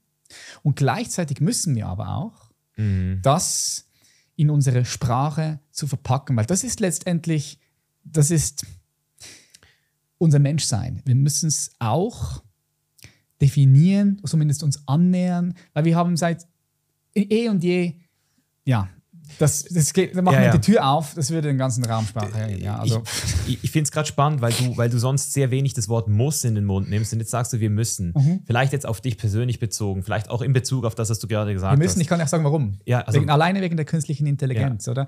Wir, wir, wir steuern da auf, auf gesellschaftliche Veränderungen hinzu, Ja. wo wir wissen müssen, was ist denn der Unterschied zwischen Intelligenz und was ist Bewusstsein? Was Ja. ist der Unterschied? Und dann müssen wir auch erstmal herausfinden, was ist denn Intelligenz? Auch dort gibt es verschiedene Definitionsfragen. Das ist aber insofern wichtig, würdest du es in einem weil, Satz weil es ist ja definieren? Intelligenz, Intelligenz ist für Probleme, die da sind, Lösungen zu Genau, finden. Problemlösung. Und, ja, ja. zum Beispiel. Ja. Und aber das ist ja nur eine Definition, ja. Gibt es noch viele Aber ich andere. finde es eine gute. ja, ja, es ist natürlich auch, ja, es ist eine gute, ja, kann man so sagen. Ja. Und das andere ist, wir, du musst jetzt überlegen, jetzt stell dir vor, jetzt kreieren wir künstliche Intelligenzen. Und dann ist ja die Frage, können die ein künstliches Bewusstsein entwickeln? Warum ist die Frage wichtig? Ich sage dir nur ganz kurz, wir müssen dort nicht tief rein, weil es ist sehr komplex. Aber wenn jetzt zum Beispiel eine künstliche Maschine phänomenales Bewusstsein entwickeln kann, Bewusstsein entwickeln kann, dann kann sie auch leiden. Ja. Ja. Und dann kann es zum Beispiel sein, dass wenn wir Maschinen bauen, die noch, die dann durch das Bewusstsein richtig krass leiden, weil äh, wir die so kreieren. Und dann kann es sein, dass wir mehr Leid durch diese künstlichen Bewusstseins, man nennt das postbiotische Systeme, also postbiotische Systeme mit einem künstlichen Bewusstsein, die dann eine innere Erfahrung erleben können, also erleben, die haben ein Erlebnis, eine Erfahrung. Und dann kann es sein, dass die leiden und dann kreieren wir durch das, was wir selbst kreieren, viel mehr Leid in der Welt. Das heißt, es ist da Noch mehr. Noch mehr Leid, klar. Reichen die Mi- Millionen von Genau. Schweinen in den Hochhäusern jetzt in China nicht auch noch? Ja, das heißt, oder? Das interessiert natürlich die Menschen da draußen nicht, der große Teil. Aber es gibt Menschen, die sich ausgiebig damit beschäftigen. Mich interessiert das. Das ist meine Passion, meine Leidenschaft auch. Und das macht auch meine Arbeit besser letztendlich, finde ich. Weil ich da auch einfach genauer hinschauen kann, differenzieren kann. Aber nochmal zum Punkt. Darum sind diese Fragen überhaupt auch wichtig. Weil es einen Nutzen haben wird in der Gesellschaft, in die wir jetzt kommen werden. Aber abgese- abgesehen davon glaube ich nicht, dass wir postbiotische Systeme bauen können, also künstliche Systeme mit einem Bewusstsein. Da habe ich mich intensiv damit beschäftigt und da würde ich sagen, das ist nicht möglich. Aber das ist eine andere Sache. Sie können Intelligenz, eine Form von Intelligenz, von Denkmodellen entwickeln, aber bewusstes Erleben, Bewusstsein, so wie ich es wahrnehme und verstehe, das wird, so wie ich es prognostiziere, jetzt hier in diesem Podcast 2023 nicht möglich sein. Und das wird gut sein, weil die Menschheit dann auch nochmal viel krasser verstehen wird, was ist denn Menschsein überhaupt? Und was ist künstliche Intelligenz? Was ist denn Bewusstsein überhaupt? Weil wenn wir erstmal, das, das wird entscheidend sein für, un, für uns, weil wenn wir feststellen können, dass wir Bewusstsein nicht künstlich herstellen können, dann wird uns das näher zu dieser Sicht bringen, dass wir Bewusstsein annehmen als etwas Fundamentales Ja, wir sind in der einfach. Welt, wie Raum und Zeit. Ja. Und das wird uns auch nochmal viel mehr Erkenntnisse bringen, diese ganze künstliche Intelligenzentwicklung. Aber da machen wir einen ganzen neuen Raum auf. So, lass uns das einfach wieder zumachen. Genau, deswegen wieder zurück zu dir, weil du jetzt das Wort müssen in den Mund genommen hast als Kollektiv. Jetzt wieder zu dir. Was muss Patrick Reiser? Ja, Außer, außer, außer vielleicht sterben. Ja, ich, ich, ich muss, also von, von dieser Perspektive her muss Ja. ich gar nichts. Ich muss auch gar nicht sterben, weil der Tod passiert mir von ganz allein. Also ich muss nichts tun. Ich muss zum Beispiel nicht essen. Ich kann Hunger einfach passieren lassen und wenn ich nicht esse, dann wird dieser Körper eines Tages sterben. Aber wenn ich den Impuls habe, hey, ich habe Hunger und ich will gerne etwas essen, ja, dann, dann will ich es ja. Also letztendlich muss ich überhaupt gar nichts tun. Okay. Ich muss gar nichts. Andere Frage. Aber ich kann und genau. ich will. Ja. Andere Frage dann. Wofür lohnt es sich zu sterben? Wofür es sich lohnt, für, zu sterben. Ja. Oder zu kämpfen, wenn wir jetzt wieder Ja. auf den Punkt zurückkommen von vorher. Ja. ich glaube, dass ein Grundbedürfnis von uns Menschen ist. Also jetzt für dich. Ja, ja auf, das muss man kurz begründen. Ich glaube, dass ein Grundbedürfnis von uns Menschen ist, dass das, was wir für richtig halten, dort, wo wir sind, auch passiert. Ja, ist, eine, ist, eine, ist, eine ist das Bedürfnis nach Dominanz. Einfach ausgesprochen, jeder Mensch möchte auf einem gewissen Level einfach das, was ihm, für ihn wichtig ist, dass das dort, wo er ist, passiert in seiner Familie, mit seinen Kindern, in seiner Schule, in seiner Stadt, im Land und so weiter und so fort. Ja? Und dieses Bedürfnis kann sich in verschiedenen Facetten zeigen. Ja, wie zum Beispiel bei mir, ich möchte gerne die Erfahrung, die ich selbst in mir gemacht habe, diesen inneren Frieden, den ich spüren kann, die Lebensfreude, da ist sehr viel Fülle in mir. weil mein Inneres einfach voll ist. Mein Inneres ist voll und gleichzeitig leer, aber es ist, oder? Das ist ein anderes Thema, weil radikal, radikale Leerheit ist gleichzeitig absolut voll, das pure Fülle. Das heißt, wenn ich mich selbst bis zum Urgrund erforsche und in mich selbst hineinfalle, bis zum Urgrund des Seins, dann falle ich in die Hand Gottes. Dann falle ich, zu meinem, dann falle ich in meine absolute Essenz. Und diese Essenz selbst ist pure Fülle. Ist, da ist Lebensfreude da auf einer ganz anderen Ebene. Da kriege ich gleich Gänsehaut, weil, weil, weil die natürlich da ist. Und das ist nicht diese Lebensfreude nur, wenn ich von Lebensfreude, wenn ich von Lebensfreude spreche, dann spreche ich nicht davon, dass ja. ich die ganze Zeit so durchs Leben Ja, das gehe. ist Euphorie. Das ja, ist sondern, kurz, sondern ja. es ist Lebensfreude hat verschiedene Ausdrücke. Manchmal ist sie ganz still, ganz klar, ganz sanft, ganz subtil. manchmal ist sie, uh, ist sie, ist sie stärker, drückt sie sich aus in Euphorie, in Ekstase, wie, wie auch immer. Ja?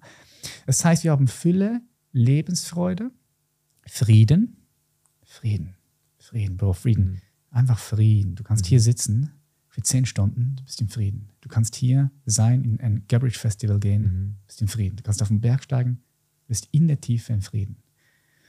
Das bedeutet nicht, dass keine Traurigkeit kommen kann. Das bedeutet nicht, dass keine Wut kommen kann. Dass viele Menschen mhm. verwechseln das. Es ist noch tiefer. Die Gefühle tauchen auf, aber darunter, unter den Gefühlen, ist ein stiller Frieden präsent.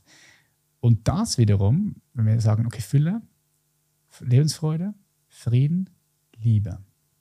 Was auch immer das jetzt bedeuten mag. Ja, Liebe ist ein großer Begriff. Ich meine nicht die romantische Liebe, sondern wenn wir tiefer in uns hineingehen, dann ist da Liebe in seiner Essenz.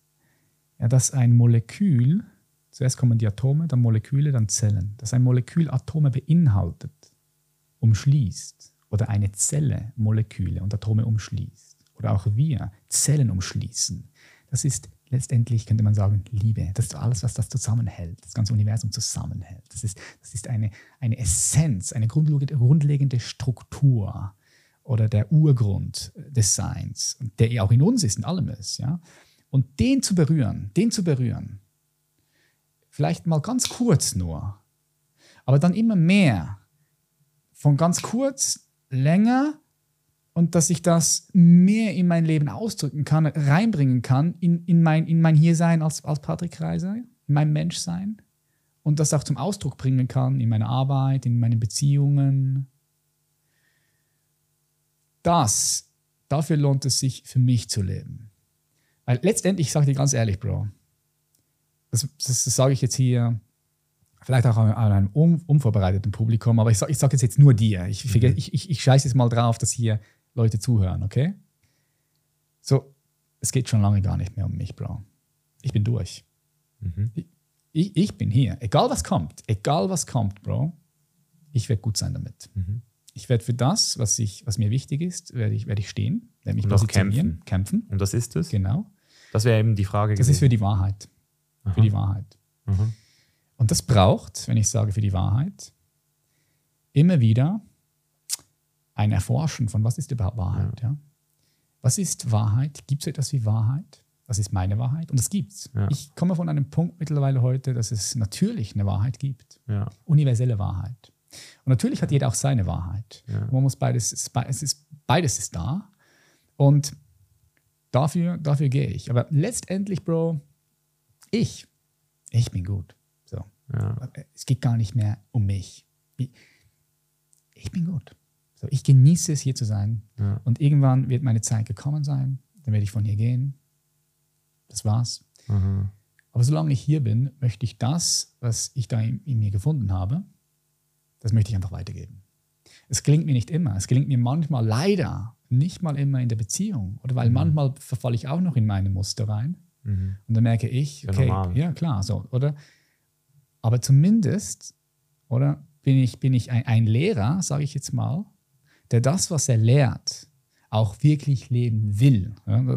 So, so nehme ich dich nämlich auch wahr. Ich nehme dich auch als ein Lehrer wahr, der das, was er lehrt, der, du hast den Anspruch, das zu leben. Du lebst mhm. es auch oft, ja, aber manchmal vielleicht mhm. auch nicht, ja, so ich mhm. auch. Weil da, drau da muss man auch Ja, sagen, ja, da draußen ja. gibt es ganz viele Lehrer, die einfach irgendwie etwas lehren, aber das selbst gar nicht verkörpern, selbst gar Ja, nicht leben. ja. So, das ist, das ist mein Anspruch, den ich habe. Aber darum sage ich, dass, da möchte ich einfach mit Menschen zusammenarbeiten und ihnen diesen Zugang ermöglichen. Weil jeder hat diesen Zugang. Also was ich ja mache in der Rolle des Lehrers, unter anderem, ja, ist, ich zeige dir einfach, wo du hinschauen musst. Weil es ist ja schon da. Du, kannst dich ja, du kannst ja nicht von deiner Essenz weggehen. Das ist gar nicht möglich. Du kannst dich nicht vom Bewusstsein verabschieden. Aber ich kann dir zeigen, wohin du schauen, schauen, schauen musst. Das kann ich machen. Und dann natürlich ein ganz wichtiger Aspekt meiner Arbeit ist es, auch diese Wunden aufzulösen von vergangenen Ereignissen, die für uns überfordernd waren im Laufe unserer Zeit, vom Kind, vom Babykind bis hierher. Weil, wenn wir sagen, du, wenn wir sagen, okay, wir wollen uns entwickeln, dann ist es unumgänglich, auch Heilungsarbeit zu machen, weil Entwicklungsarbeit kommt einher mit Heilungsarbeit. Das heißt, ich muss also etwas verstehen als Lehrer von Entwicklung und ich muss auch etwas verstehen von Heilung. Ich muss das beides miteinander kombinieren können. Weil der Grund, warum du dich nicht weiterentwickelst, ist ja gerade darum, weil es da noch innere Verletzungen gibt, von denen du nicht mal weißt, dass sie gibt. Und da zeige ich dir auch hin. Und dann, okay, dann siehst du das, und dann können wir das miteinander auflösen, weil du kannst ja nur das auflösen, was dir auch wirklich bewusst ist. Ja, wenn ich die ganze Zeit so rumlaufe und meine Haltung am Arsch ist und ich sage dir, hey, ist dir schon mal aufgefallen? Ja, das tut dir nicht gut. Mach doch mal so. So erst dann hast du die Möglichkeit, ah, es ist mir gerade bewusst geworden, dass ich meine Haltung, dass sie sehr ungünstig für mich ist. Ah, okay. Und jetzt, wenn mir das bewusst geworden ist, wenn ich das anerkennen kann, dann habe ich die Möglichkeit, das auch dann zu verändern. Mit, mit Hilfe und Unterstützung auch natürlich, klar. Und, und das ist, weil du mich gefragt hast, wofür, wofür lohnt es sich für mich zu leben? Zu sterben. Oder zu Also- sterben. zu, das oder ist, zu kämpfen. Ist, ja, aber ich, ich finde, das ist das Ja. gleiche, die, die gleiche Frage. Wofür lohnt es sich zu leben und wofür lohnt es sich zu sterben? In der Tiefe ist das die gleiche Ja. Antwort. Ja. Das heißt, letztendlich auch, auch für das, aber einfach auch nochmal das Phänomen, einfach zu existieren, also da zu sein, etwas mitzubekommen. Auch das finde ich, finde ich absolut krass. Ich habe zum Beispiel letztens da unten in meinem Garten eine Beere gepflückt und dann habe ich diese Beere gegessen, eine Himbeere, also eine schöne rote, saftige Himbeere. Und dann alleine, das musst du dir jetzt mal vorstellen, der Geschmack von einer Himbeere. Was ist das für ein krasses Ding? Dass da einfach in dir Geschmack auftaucht, ein Erlebnis von Geschmack. Also, wenn ich darüber nachdenke und ich mich darauf einlasse, das ist krasser als jeder LSD-Trip. Da denke ich so, krass, Mann, was ein Geschmack, nur ein Geschmack, was ist das? So, das heißt, alleine einfach hier zu sein und mitzukriegen, was da passiert, da zu sein, präsent zu sein, das alleine, Bro, das, nur, das, nur das allein, Mhm. das lohnt es sich schon zu leben. Ja, also ich, vielleicht habe Für ich die mich, Frage falsch. mich, äh. Oder vielleicht, also ich habe eher wirklich gedacht, wofür lohnt es sich, ein, ein, so, ein, ein lebensgefährliches Risiko in Kauf zu nehmen? Also wirklich zu sagen, im Sinne von, also eben, so ab wann würdest du zum Beispiel kämpfen, ab wann würdest du rebellieren, ab wann würdest du ähm, ja einfach auch da in den Widerstand gehen, Ja, weil ja. du bist ja, du, du, du sagst ja auch sehr viel, dass du widerstandslos, äh, also das ist ja die Arbeit, die wir sagen, auch alle Zen-Mönche versuchen ja den Widerstand loszulassen und immer wieder. Und dann ist man zwar im Frieden und die Frage ist, ab wann ist dein System im Widerstand? Mhm. So, Also ab wann also entscheidest du dich aber auch aktiv für den Widerstand? Das war eigentlich so die Frage. Ähm, Mhm. Okay, also da, da ist ein Wert, der vielleicht da ist, aber der so groß ist, dass du sagst, dafür lohnt es sich dann auch. Für die sterben. Wahrheit, für die Wahrheit, Bro. Ja, aber eben- aber was- letztendlich, ja. letztendlich für die Wahrheit, und das ist natürlich immer situativ, Ja. oder? Das ist ganz situativ. Also wenn ich jetzt auf der Straße laufe und ich sehe, wie jemand eine, eine, jemand überfällt oder Ja. so. Und ich weiß, ich habe die Kapazität zu helfen, weil ich die Ressourcen habe, die Kraft, die Power, ich verstehe ein bisschen noch was von Kampfsport, ja, dann, dann kann ich mich dafür einsetzen. Oder, Aber wie, willst du dich auch dafür einsetzen? ja klar. Okay, okay. Also ich, ich, ich kann und, und werde sage ich jetzt so, mich dann wahrscheinlich dafür einsetzen. Ich sage wahrscheinlich, Weil- weil ich weil Zukunft weißt du es ja nicht. Eben, und das ich- ist ja- eben, das ist das- ja ganz wichtig, dass wir das da ja auch transparent und ehrlich sind und intellektuelle Redlichkeit. Das heißt, Genau. ich kenne die Zukunft nicht, aber ich kenne meine Werte. Ja. Ja? Das ist ich, kenne meine, Frage, ich kenne meine ja. Werte. Und was ich machen kann, ist, in bestimmten Situationen einfach zu erkennen, oder wird gerade ein Wert von mir missbraucht oder, Mhm. oder sagen wir mal, eine Grenze versucht zu, besch zu beschreiten. Und wenn mir das auffällt, dann kann ich da eine Mhm. Linie setzen, eine Grenze setzen. Ja? Ja. Und das ist ja immer individuell. Es kommt da ganz drauf an, was da passiert. Und, und, Ga- und, Ja. und ich versuche immer den ganzen Kontext zu sehen. Ja? Den Ja. ganzen Kontext zu sehen. Aber das ist ja genau das, was eben bei, da haben wir ja wieder dieses Thema Überzeugung und Entschlossenheit, das ja aus der Tatsache entspricht, dass du den ganzen Kontext nicht siehst.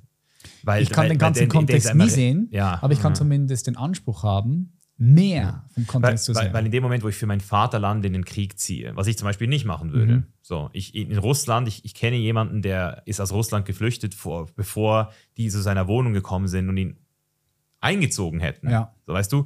Und da würde ich sagen, dafür würde ich jetzt nicht in den Krieg Mhm. ziehen, weil ich die ähm, für die Geschichte Schweiz oder Deutschland oder Amerika oder was auch immer, für diese Story möchte ich nicht in den Krieg. Ja. So, und andere sagen aber, ich kämpfe für mein Vaterland oder sogar jetzt eben, um wieder auf das Anfangsthema zurückzukommen, ich, ich bringe Menschen um für irgendeine Story, die mir eindoktriniert wurden.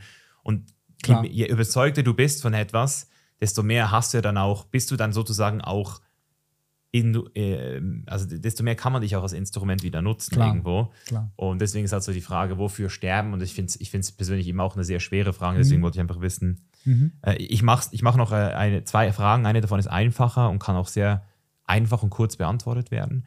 Und zwar, wofür gibst du am allerliebsten dein Geld aus? Für Weiterentwicklung. Mhm. Geil. Ja.